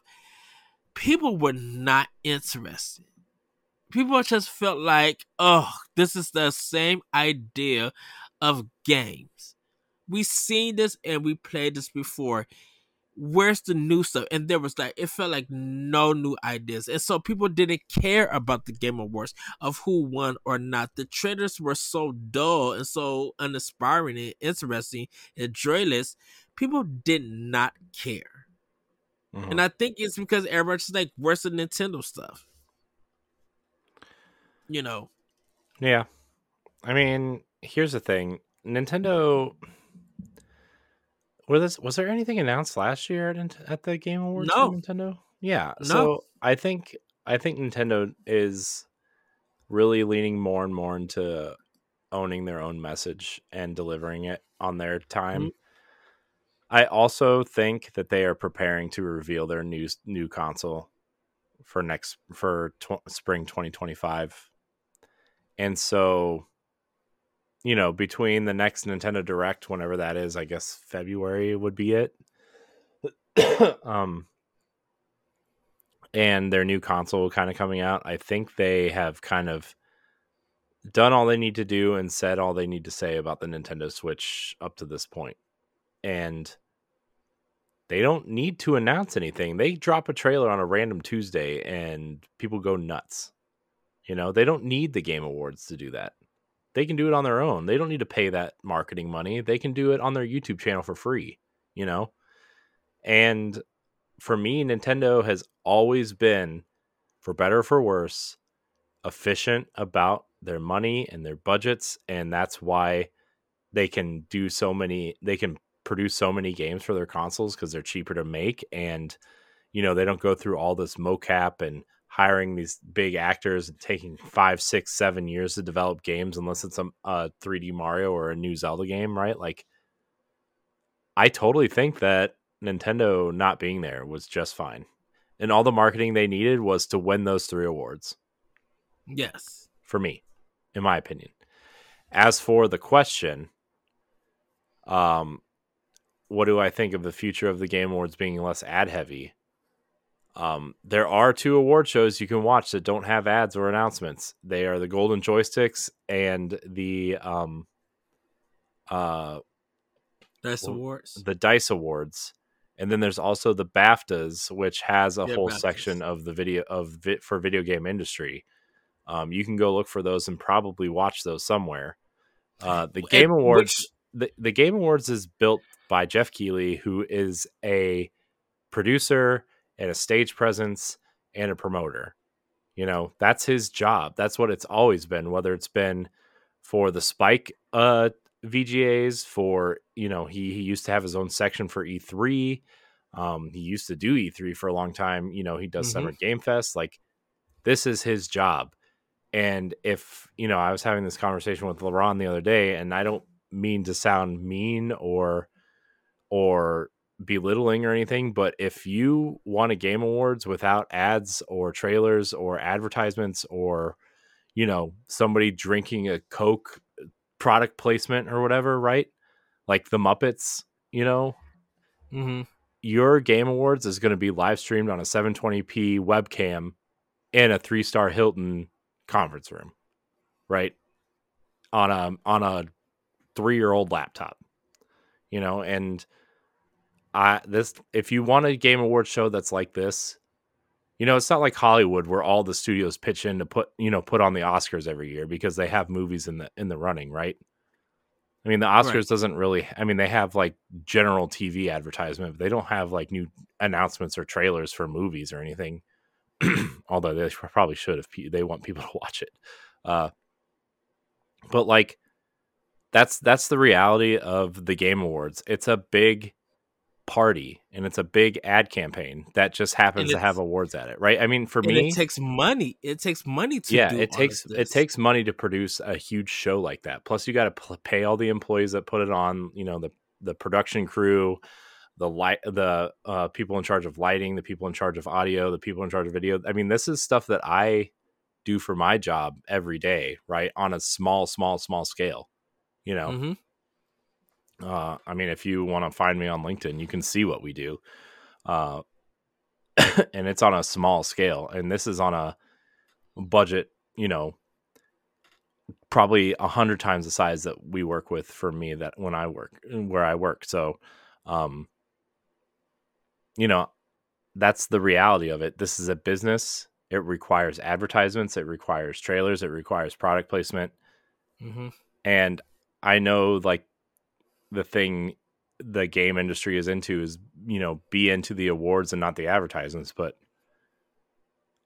I think to get the normal person to watch this if you can get them to watch this you need to have the big games in there like like the blade announcement was a huge announcement you know and Marvel is you know depending on how you feel about the MCU right now or not Marvel is the biggest thing on the planet right now. The MCU has been the biggest thing on the planet for the last 15 years. You know, a Blade announcement is a huge announcement for Xbox, right? Um, and then you get, uh, you know, a couple of these other announcements in there, and they, these are games that people are going to be excited for, and that's how you get to see it. It's like when people tune into the Super Bowl to see, uh, you know, what you know, there's usually like a huge game coming out around the Super Bowl. You get that ad placement in the Super Bowl, and people are like, "Oh, I'm going to go buy a PlayStation for this game." Right? It's like when, uh, what what what was the big game a couple years ago that Xbox had the advertisement in it, and in February you saw Xbox's sales spike over PlayStation's because of this one massive game, right? Because they had the advertisement for it, and they didn't have exclusivity for it, but you know that happens. Or when um I forget what it was. I man, I really need to look that up. Maybe it was something like Assassin's Creed or something. I don't remember. No, it's too early.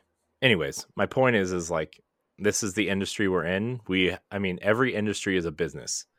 I know you want to think Nintendo cares about, you know, you as a gamer and but to some extent it does, but everything they do is for their bottom line, right?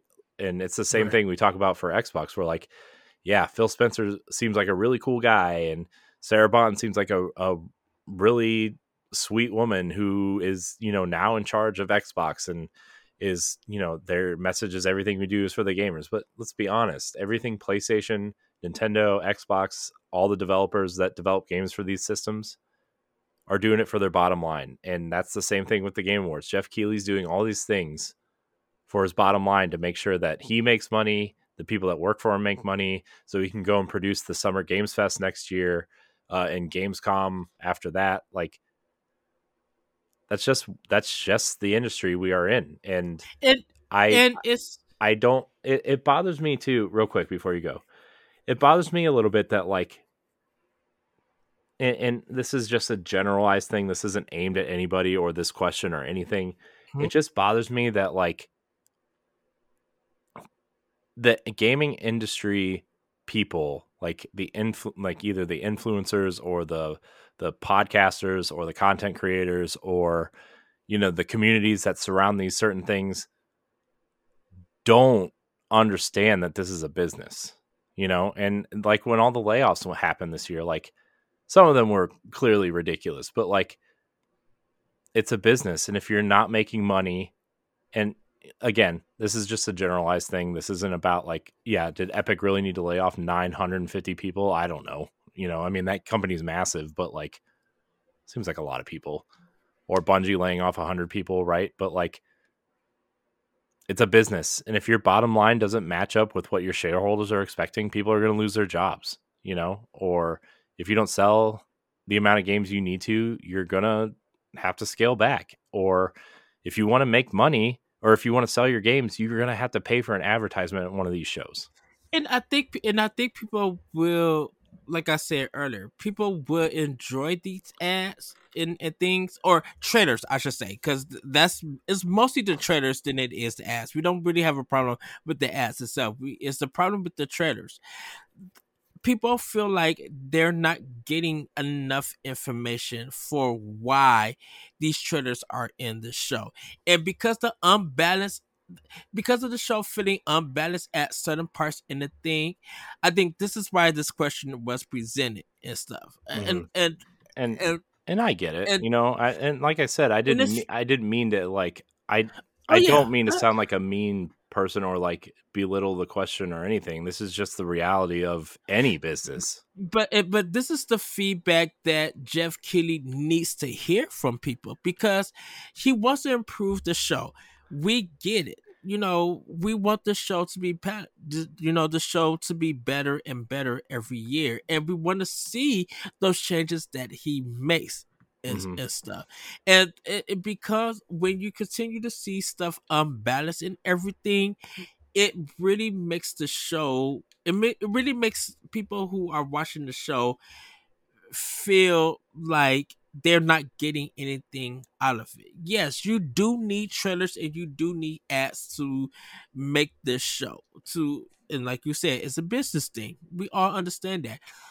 But like I mentioned earlier, with like with Nintendo not participating, I'm just using that as an example, these trailers doesn't feel like it is really engaging people to really want to watch the show. Oh, that's the only reason why I watched any of it was these announcements. That's what I'm saying know- though, right? Is like I don't I don't care about the game awards. Like I don't care about the awards part of the game awards. I just don't. Like and, and it's not because I don't care about awards in general, which, you know, generally I honestly I don't really care about that either, but like this is a way to get people who don't care about the awards to tune in and that way like advertisers will pay more money you know you get your money from live streaming it and having those ads run in front of it on youtube Mhm. and twitch and places like that and you get more revenue from the companies that are already paying you and because in these announcements draw like the more viewers you get the more money you get that's the that's the game plan and if you have announcements and big trailers and big products being advertised here you're going to get more viewers and you're going to get more money so more people will pay you more money to come back next year Yes. so So I mean, we could talk about this all day, but that's my stance. And I mean, you have your stance, and yeah. uh, maybe this will be an expansion pass topic actually early next year when we go do our game of the year stuff uh, the first week of the year. Um, Yeah. and maybe we'll do an expansion pass on that topic because I think this is I think this is a topic that deserves to be talked about. I think I think it needs to be talked about, and I think it needs to be researched. I think that's the thing about it. It needs to be researched so people could be educated about this because Mhm. mass people who watch this are going to form an opinion without no without being educated, without knowing why stuff like this happen. But I Mhm. think once they get once they I feel like once you feel educated or you did your research, you the opinion your your personal opinion starts to change because you learned something instead of just speaking out. I Mhm. should say. Yeah. So we'll we will revisit this topic. I think it's interesting. I think, like you said, I think the educational standpoint for people who don't understand or want to think about the business side of video games, right? Mhm. Um, and again, uh, Yari, this isn't about you in particular, right? I'm just I'm saying in a generalized fashion, people that don't want to think about the business side because video games are fun and they're meant to, you know, it's like you know, movies are fun. You don't want to think about the budgets or you know the actors strike or what they're paying or not paying the people, right? Like, I don't know. Well, we'll we will redis- re-discuss this. Uh, Yari, thanks for writing in. Thanks for giving us an expansion pass topic because I do think this is an interesting, and maybe we'll have guests on that expansion pass so we can have a more, you know, somebody that's like actually doing stuff in the industry. Like I don't know, maybe Grayson would be a good guest to have on that, or um, Yeah, I would. Yeah, I would love to have some. Have some. Ooh, shoot! Mhm. I would love to have one of the guys from WayForward.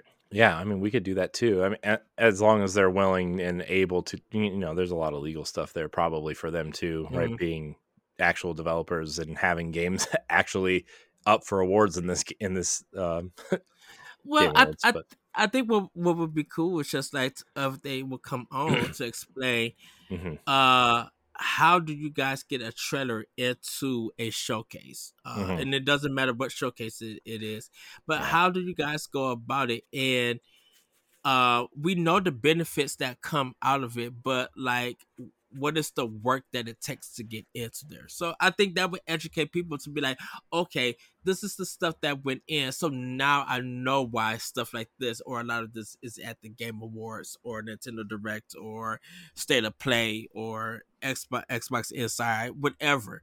You know i think even e3 stuff i they i think people would get a better understanding why uh, because of the work that it was able to even showcase at all mhm.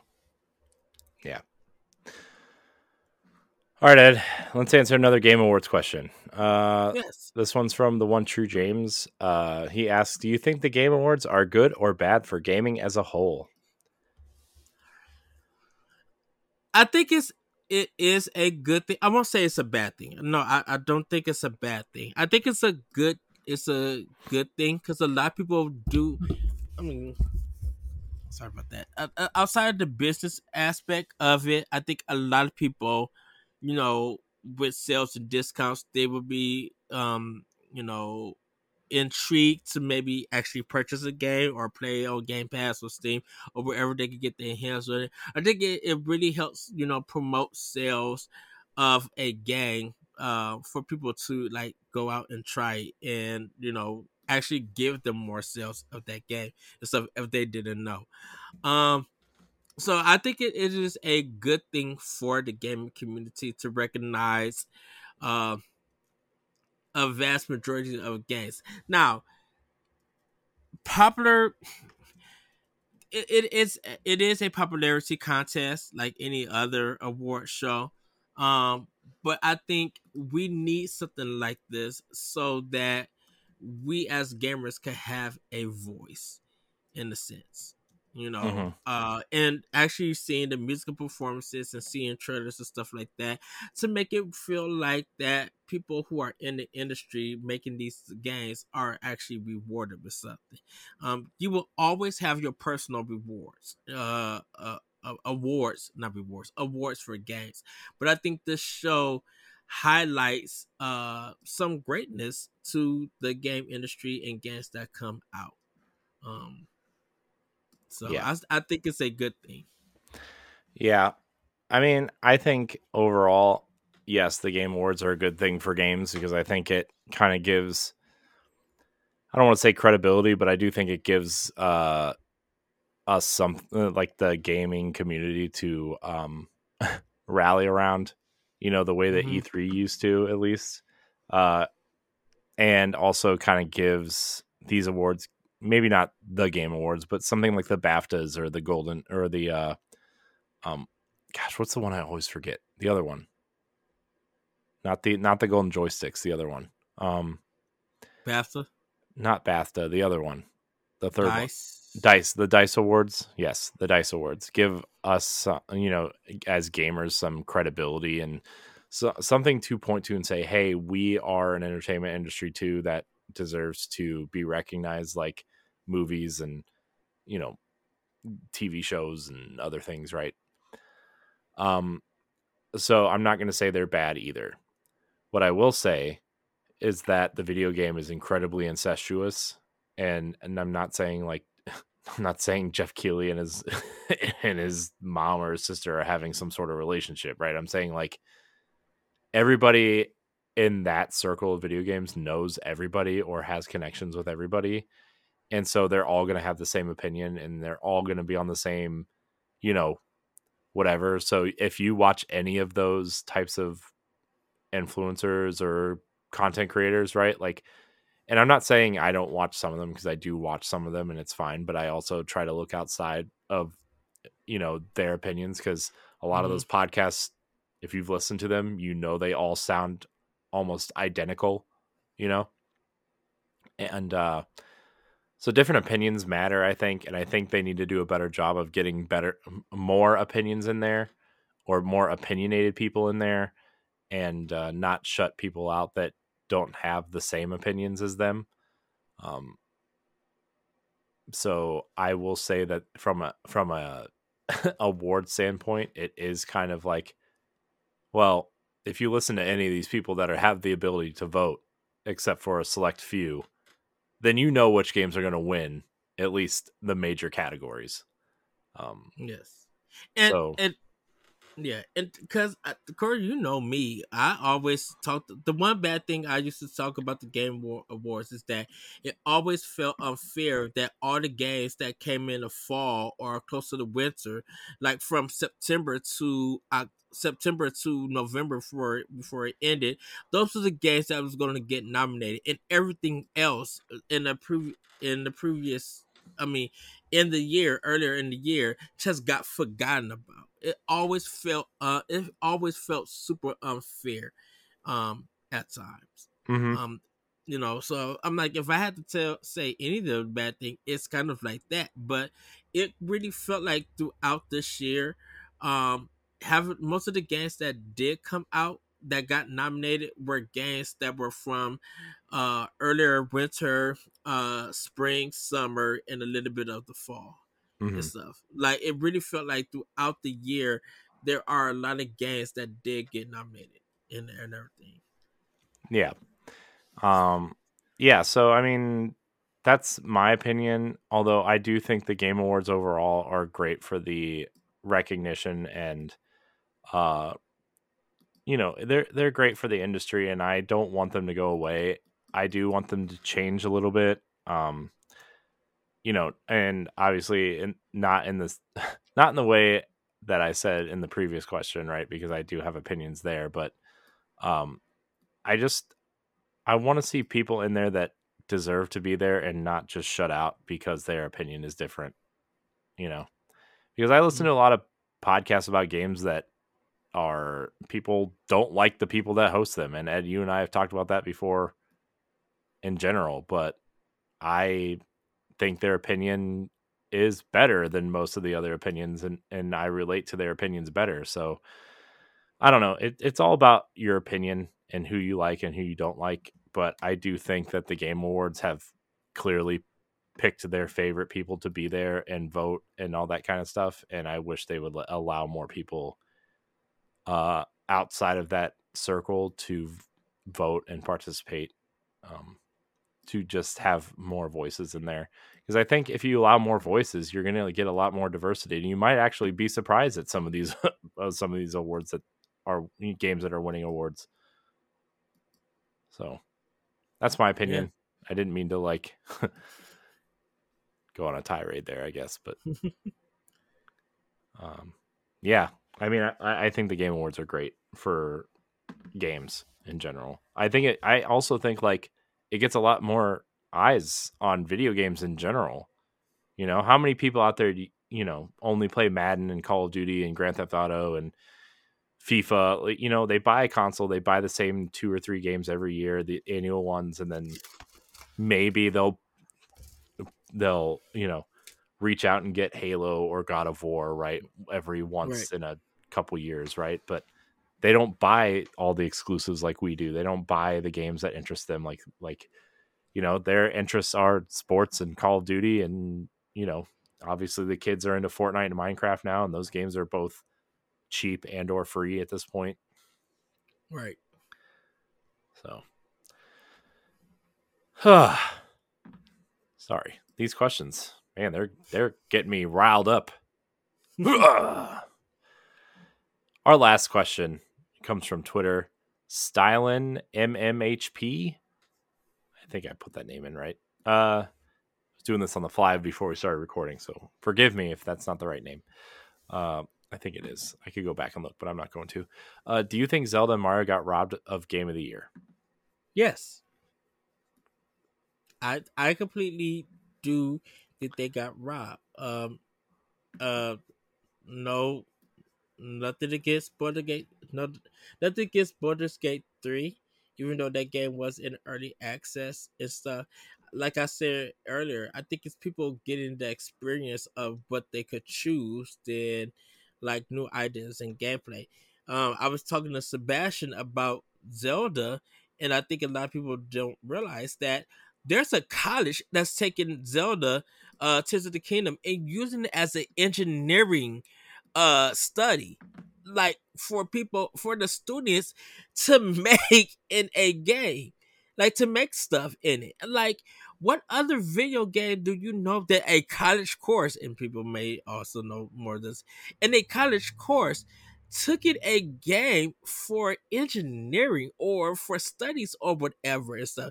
I mean, not the do mature games make people killers, not that kind of study, but like they're using it as part of their study course, like it's a textbook. You know, that's impactful for a game to do that. And, you know, of course, people went to the extremes and did different adult thing adult things to it but you can't not deny that zelda really made people feel creative really gave you a narrative if you was looking for it like really tried like really tried to be a bigger game than expected and stuff so I'm not not like I'm not knocking uh Baldur's Gate 3. I got nothing against Alan Wake 2 not running it, even though I feel like Alan Wake 2 didn't deserve a nomination for Game of the Year. And the only reason why I say that is that it has a beautiful presentation. And yes, everybody loved the stage performance of that song. But I'm like, that gameplay ruins that game. And if you don't think it does, then you need to go replay it and then play something that's similar to it and find that, oh, find the difference. Resident Evil 4, as great as it is, it is a remake of an existing game with some changes. Of P, uh, not I'm not trying to knock it. It's gonna sound very cliche. It's just another Souls game. It's just a different setting, different enemies you fight, and you know the same strategy and stuff. Uh, Spider-Man Two. It's a great game. People enjoyed it. Uh, which I, which I can't believe no one really voted for it, and it didn't win any awards. But I think Insomniac is fine with that. Insomniac is still doing terrific work, and that game is still going to continue to sell PlayStation Fives. People are going to continue to play it. Mario Wonder, it had a chance to, uh, you know, out, out of all the games that was nominated, beside you know, Baldur's Gate had the highest, but Mario and King of uh, Tears of the Kingdom were both in the 90s. Spider Man had 91 on Metacritic, but Mario had 93. Tears of the Kingdom, I think, had 95 or 96. So, like, I think either those two games, uh, uh with Baldur's Gate 3, um, I, but just for Mario and Zelda, I felt like that that that was wrong. Even though Zelda presented more throughout the year that people can remember and stuff, and you know, it's going into a college course. So I'm like, I think that really is impactful and really telling that it really did something.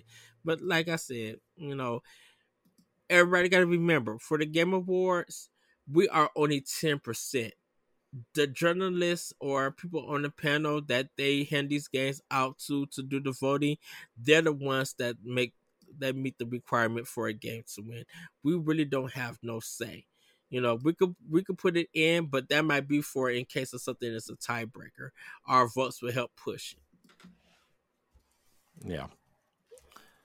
Um, I'm gonna say no, in my opinion. I'm to say they did not get robbed. Um, I think I actually don't know. In my opinion, I would put I would actually put Mario Wonder and Zelda in the same category as Spider-Man 2 and Resident Evil 4 remake, where it was literally just more of the same from the previous game. Where I mean, Resident Evil is literally just a remake, right? I mean, quality of life changes, sure, graphics were great, but it was just Resident Evil 4 again, you know. Uh and Mario One Mario Wonder 2D Mario I mean, I said this earlier, but I feel like it's more of the same. A great amazing 2D Mario. It's just another 2D Mario in my opinion. It doesn't it doesn't move the needle uh in my opinion uh, that far from New Super Mario Brothers, which I know nobody played the Wii U version because nobody owned a Wii U and everyone likes the dog new Super Mario Brothers now, even though they loved it when it came to DS and Wii. So whatever. Um, and Zelda Tears of the Kingdom, an amazing game, right? Incredible game, ten out of ten.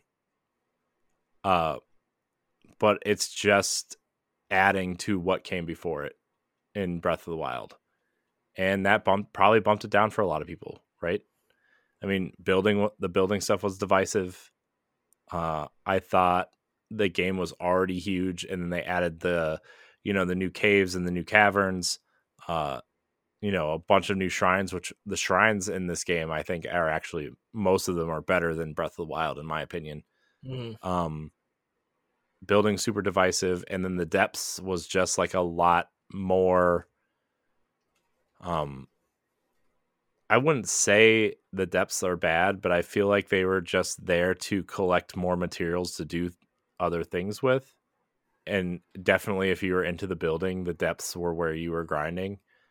And that was probably also very divisive with people, especially if they were into the building or not. So, um, I think that's why Zelda didn't win, in my opinion. Is it was just too divisive of a of a mechanic uh, so that left Baldur's Gate 3 and Alan Wake 2 to head uh, go head to head. And I think Baldur's Gate did enough to elevate not only an entire genre, but evolve the mm. genre, right? Nobody nobody really cares about CRPGs, right? I mean, in the grand scheme of things, right? Nobody thinks about CRPGs anymore. And with their work on um you know their previous previous two projects and now with uh Baldur's Gate 3 they really moved the genre forward and made people really think about this the way that XCOM did for strategy RPGs I think and uh, uh just let me finish and then you can go uh, sorry and then Alan Wake 2 I think was I mean I think it didn't win because not enough people played it clearly uh and also from people I hear it is very divisive. A lot of people love it. I know Pat and Stephanie loved it. I know a lot of people that don't like it. And uh, I think that game was probably very divisive also. Uh, also, apparently, it doesn't run well on consoles, which were primarily a lot of the voters probably play on console. Um, it, it, it to me read fine. I didn't have no problems with it. Um, especially in like the high frame rate modes, I guess. Like, I it, that, it, that that may be it too. I hear it runs the best on Xbox Series X. I hear the Series Yes. S version is not very good, and this PS5 has some lighting flares and lighting Mhm. issues, um, depending on what modes you're playing it in and what. Actually, I've heard it depends on what you're playing it on. Certain TVs, I guess, the lighting just the way it transfers onto the screen just sucks. Like it's blurry sometimes. so, uh, at the end of the day, I think I think this was Baldur's Gate thing to lose, and they didn't lose. So and I think, and I know we're gonna wrap it up, Corey, because I know we got some other sections before we uh, wrap up the show. I think that's why people felt like Octopath Traveler Two really got robbed in this game. But just like just like you said with Alan Wake, enough people didn't play Octopath Traveler 2. And people who did pick it up was just like, okay, now I understand why this game was snubbed. You know, and that, mm-hmm. that's kind of how people felt with Xenoblade Chronicles 3 last year. It was just like, as big as Xenoblade is as a series, a lot of people feel like enough people didn't play play three.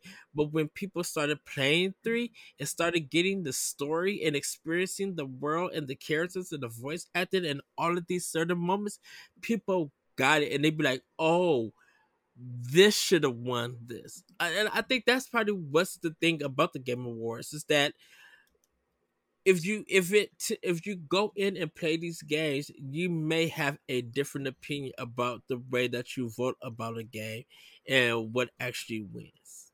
Mm-hmm. So, but yeah, back to you, Corey. Um, yeah. So, I, in my opinion, I don't know. It was a weird, like, as amazing as every game was this year. Like, it just felt like a lot more of the same from a lot of, you know. I I'm actually surprised Diablo Four didn't make it into game of the a game of the year discussion, except for the fact that I know that first season, since it's a game as a service, that first season that released was apparently very bad, uh, even though the game was incredible. Um, like the main game was really good. So I don't, I don't know. I, I, I thought that would have made it in. I'm a little. I mean, the other game that got snubbed completely was Hogwarts Legacy, and that was definitely feels like a political thing, uh, in my opinion. Yeah, that that honestly- would have been a really big controversy. I, I'm going to spoil it right now, unless I play something over break. Hogwarts Legacy is my game of the year. Full stop. That game. That game is incredible.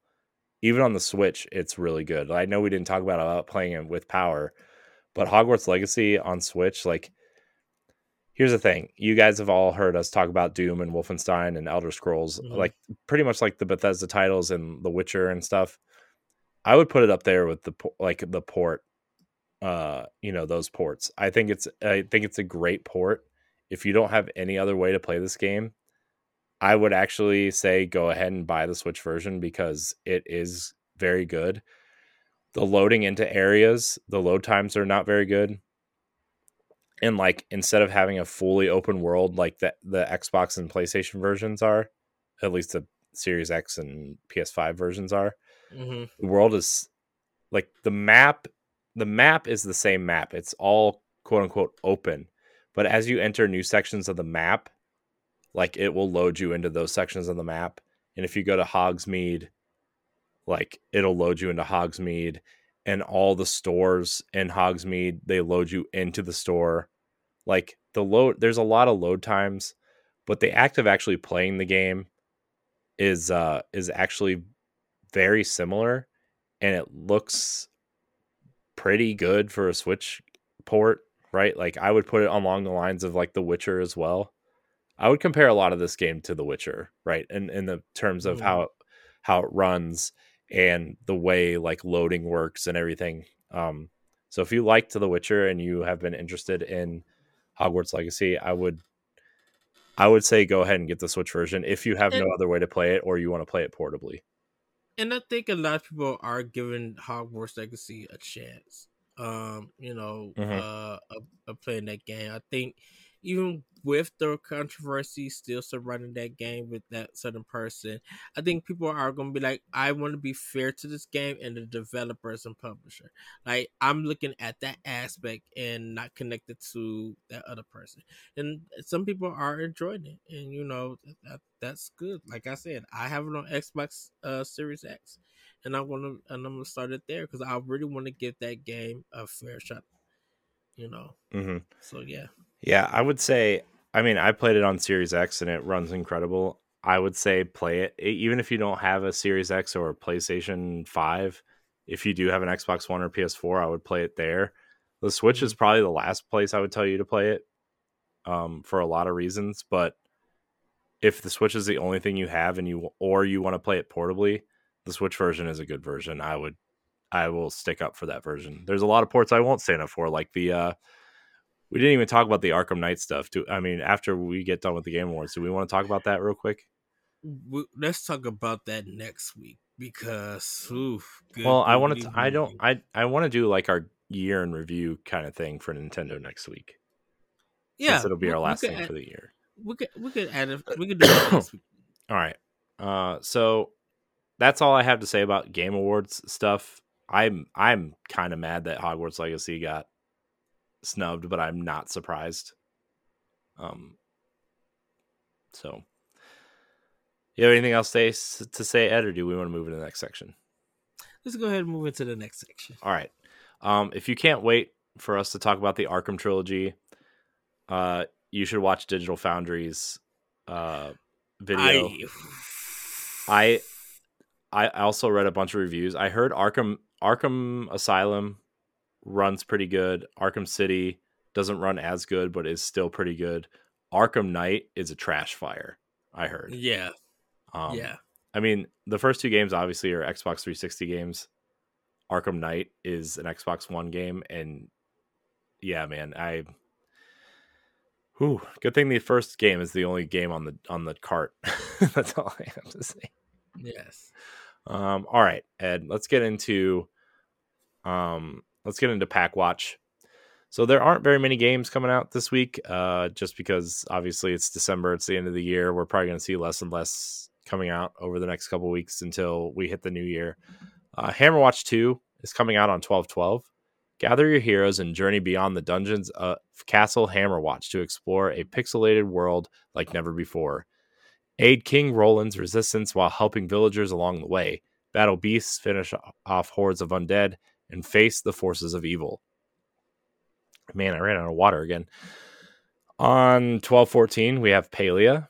Uh, Palia, uh, Palia, Palia, Palia, one of those. Uh, Palia is a vibrant new world made just for you. Craft, cook, fish, and farm with friends as you live the life of your dreams and discover an enchanted adventure filled with colorful characters and a mystery to unravel. And lastly, on 1214, uh, Pokemon Scarlet and Violet, the hidden treasure of Area Zero, the Indigo Disc, uh, the second DLC pack for um, the current Pokemon games, uh, is out on the 14th as well. So if you're a Pokemon fan, you got it. Yes. Uh, we do have three new games uh, for Nintendo Switch Online expansion pack. Uh, Nintendo 64 games, three more titles. We have Harvest Moon 64, uh, 1080 snowboarding, which I'm really excited for, and then Jet Yes. Force Gem- Gemini, which we kind of reported last week that the people who already had access to this were having the widescreen um, issues. I don't know if that's been fixed Yeah. or not. If it has, by the time we record next week, we'll address it. But uh, I don't know. Just play it in this square mode that everybody else is playing it in. Uh, but that's it. That's all that's on Switch. Uh, I'm actually excited to check out 1080 and Jet Force Gemini just because I really liked 1080 back in the day, and I don't know if it Mhm. holds up. and I, uh, I'm really, uh, I never played Jet Force Gemini on the Nintendo 64, so I really want to play it. It's also on Rare Replay already, though. Technically, if you have Rare Replay for Xbox, it's there, Mhm. I think. But Jet Force Gemini on Nintendo 64 with that wonky controller, give it to me. I do want to play uh Jet Force Gemini because I do want to finish it. Um, I, I do want to try out Harvest Moon 64 because I never got to play it there. Um, it's an 80 snowboard, regardless if it's how people think people think about it. I love that game on N64. Dude, 1080 was I, awesome. It was, and I know people love uh, SSX and stuff, but I feel like yeah, but this was way before 1080. This was way more before SSX, yes. right? I mean, but yeah, that's what I was about to say. I feel like S uh 1080 was the birth of games like that mm-hmm. uh and stuff. And it's just it's a fun game. Whether whether you win or lose in it, it's just uh, it's one of those chill games to vibe out with, just to have some fun with it. Like that's what I feel about it. Mm-hmm. So yeah, I'm yeah. excited. Uh, yeah, Jet Force Gemini, I rented and play. I really want to complete that game and things. Yeah, I wonder, man. I really want to. That's a, something else I want to do, is like try to get into these the classic games because I I've subscribed to NSO for a long time and I have I have mm-hmm. hardly touched any of these games. Like I'll play them for oh. like you know aside from when we were doing stuff for the old channel, like yeah, and like little bits here and there. Like I have not really like played enough of NSO and it sucks because I like I love the idea, especially because they like sell the controllers and I have them and everything. Like mm-hmm. I still need two N64 controllers to because like you got to have four. you got to have four. I was waiting for them to release new colors, but it doesn't look like they're releasing new colors. So mm-hmm. I will have to. uh I'm surp- I'm actually shocked that like people haven't bought the the NSO ones and swapped out the faceplates with like old N64 controllers. You can get an old Nintendo 64 controller for like 15 bucks and like hmm. swap out the faceplates and be like, here's the NSO version, but I clean up the blue faceplate and you can now have it in blue, you know. I do want to play uh I think I'm gonna go back to Ocarina of Time because I haven't played that in such in so long, and that's the thing about the. Well, it's on our it's on our our February book club list, so it might win. Although it's, it's losing right now to uh three games actually. So. Oh no! If you want to vote for our February book club game, you can vote until December 31st. You can vote for Uncharted, Drake's Fortune, The Legend of Zelda: Ocarina of Time, Grand Theft Auto 5, Hellblade, Senua's Sacrifice, Senua's Sacrifice, in Gears of War One. so, uh, that's at the five dollar tier. Corey, I, I would love. I need to play Hellblade. I was thinking of just like, man, I want to. Dude, it's only six hours long. You could you you could probably beat it in one day. Uh, true, but I, I feel like I'm like I kind of want to play it with you. I know you beat it and I haven't yet. Uh, because I want to I want to play and beat it because I want to get ready for Hellblade two. Um, but I feel like Hellblade that's a game so that good. I cannot wait. It, it does look oh good, oh dude. It looks so good. But I do want to play it so because I don't think we just had like a breakdown, just not a breakdown discussion, just a founders discussion about that game. Like we we've done Death's Door, we've done Gears. Oh, Death's Door would another game. Good book club game. Oh, oh so so, so oh, just an all time favorite. Uh, we did some of the Gears one and we did some of the Halo ones. Uh, but I I think I'm just like man, I would just like to have a founders discussion about that particular game and why we enjoyed it, why we love it and stuff, and what it's done for gaming in general mm-hmm. and stuff. Yeah. Maybe that's what I'll do on my break. Is like play play Hellblade because, like I said, like I t- like I said, I own it on all three consoles. I know I, do too. Got it. I, I I bought it on PS4 because I love Ninja Theory when it came to Xbox, I had to buy it because not only do I still was supporting Ninja Theory, I like the fact that it was going, it was helping, you know, the research of, you know, you know, it was like for a cause. And then, of course, it's on Switch. I need it on Switch. Like Ninja Theory put it, Ninja Theory and Microsoft putting the game on Nintendo. Give it to me. like I'll I'll take what I can with Ninja Theory being on Nintendo.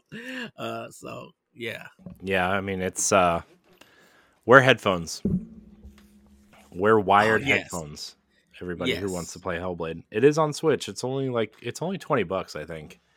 It's it's well worth the play. I bet it I bet if you play in a dark room, I bet if you play in the dark with headphones on in handheld mode and just immerse yourself in that handheld experience, Ooh. I bet it's I bet it's pretty we'll say atmospheric because it's not really scary.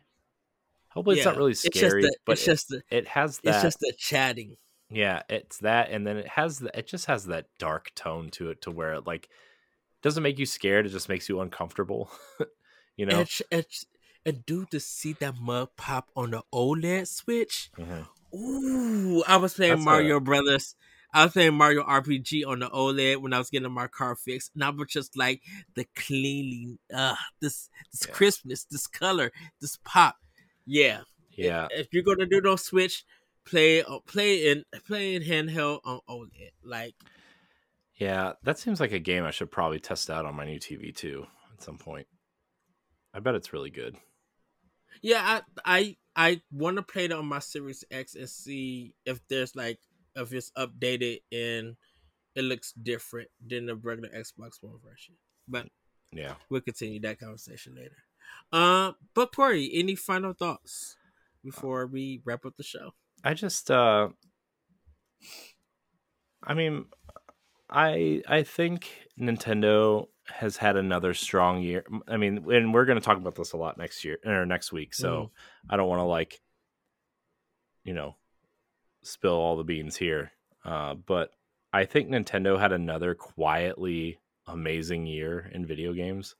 Like they Mhm. I I don't know if it's because the Switch is older and people just aren't paying attention to it as much as they used to, or Nintendo just has an amazing year every year and people are just like, "Oh, another amazing year for Nintendo. Let's move on to these other things," right? But like a new mainline Fire Emblem, which not as good as Three Houses, and in my opinion, I actually fell off of it pretty hard. But I know a lot of people liked it and it's it has a really high Metacritic score. You know, Fire Emblem, uh, we got that Bayonetta um, prequel that uh, scored pretty high on Metacritic, right? I mean, I, th- I think people seem to like it. We got uh, Zelda, you know, Tears of the Kingdom, which was amazing. We got Pikmin 4, which is amazing. You know, Mario Wonder, which is amazing. Um, and so I think uh, Mario RPG. What else? What else did we get from Nintendo this year?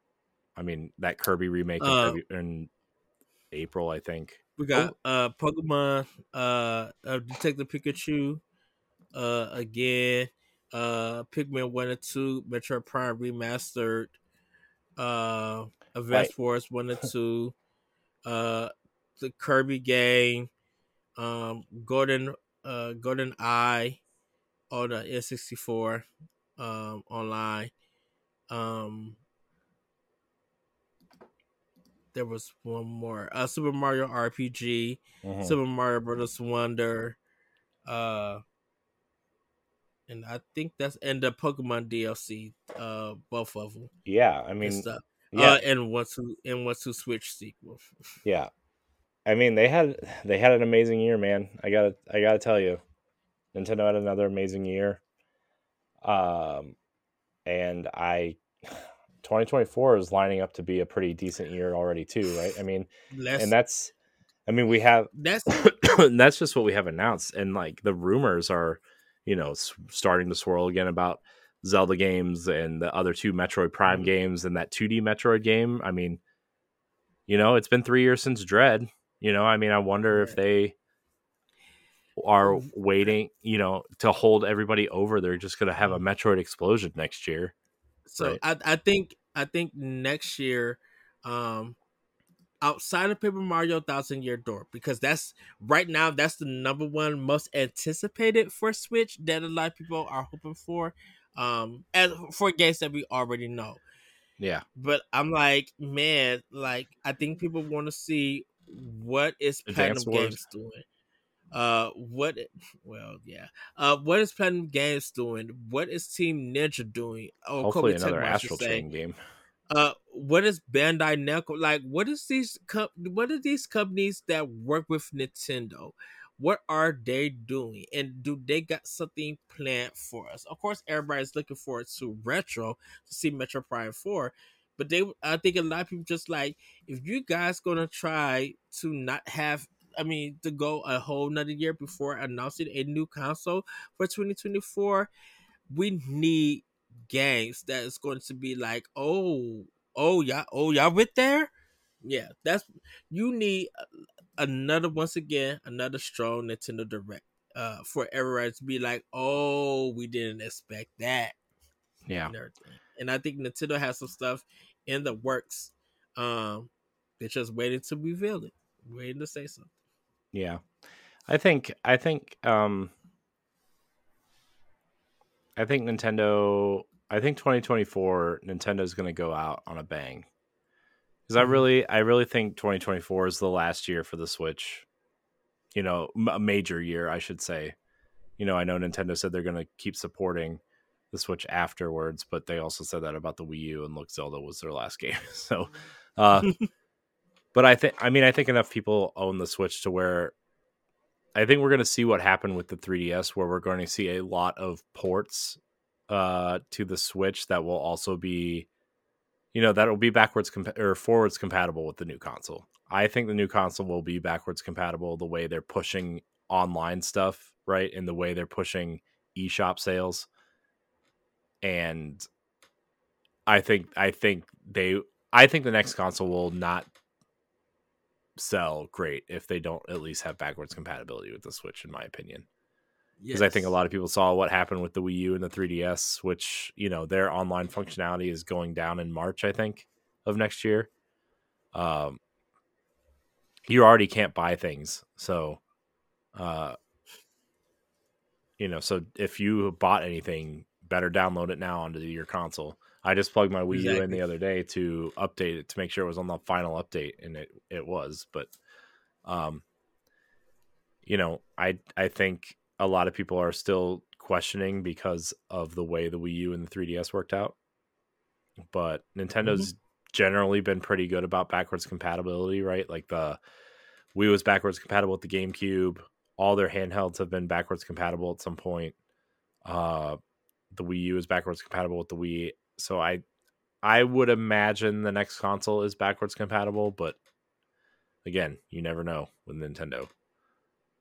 So I think uh, I think uh, that's extended support. The Switch's extended support will be a lot of ports, like you saw with the 3DS, um, and uh, you know will be forward compatible with the new console, in my opinion.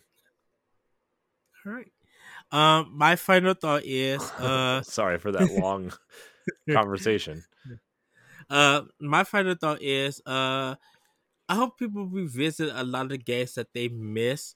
Um, it really, I think 2023 game wise, there was a lot of variety on everybody's platform to play, and I hope and hopefully, um, just outside of Nintendo itself, that people did get to experience a lot of games. If not, hopefully you get to experience them through here through Hanukkah, Kwanzaa, birthdays, or Christmas itself, um, or whatever wherever word you like to play. Um, yes, we had some ups and downs this year, um, but I really hope that people did enjoy the games that came out, or looking forward to the games that they missed uh, that they're able to get now. Uh, with that, everybody, have a great week, have a great weekend, and we'll see you next time on Nintendo Pow Block. Bye, everybody. Woohoo! Goodbye. If you want to be a Patreon producer, head on over to Patreon, patreon.com slash Media, and find out which tier is right for you. Our Patreon producers at the $5 tier or higher for this month are Adriel Munger, Celeste Roberts, Christian S., Sana Dirrig, Francisco Santillan, and Rebecca Jewell. Thank you for your continued support.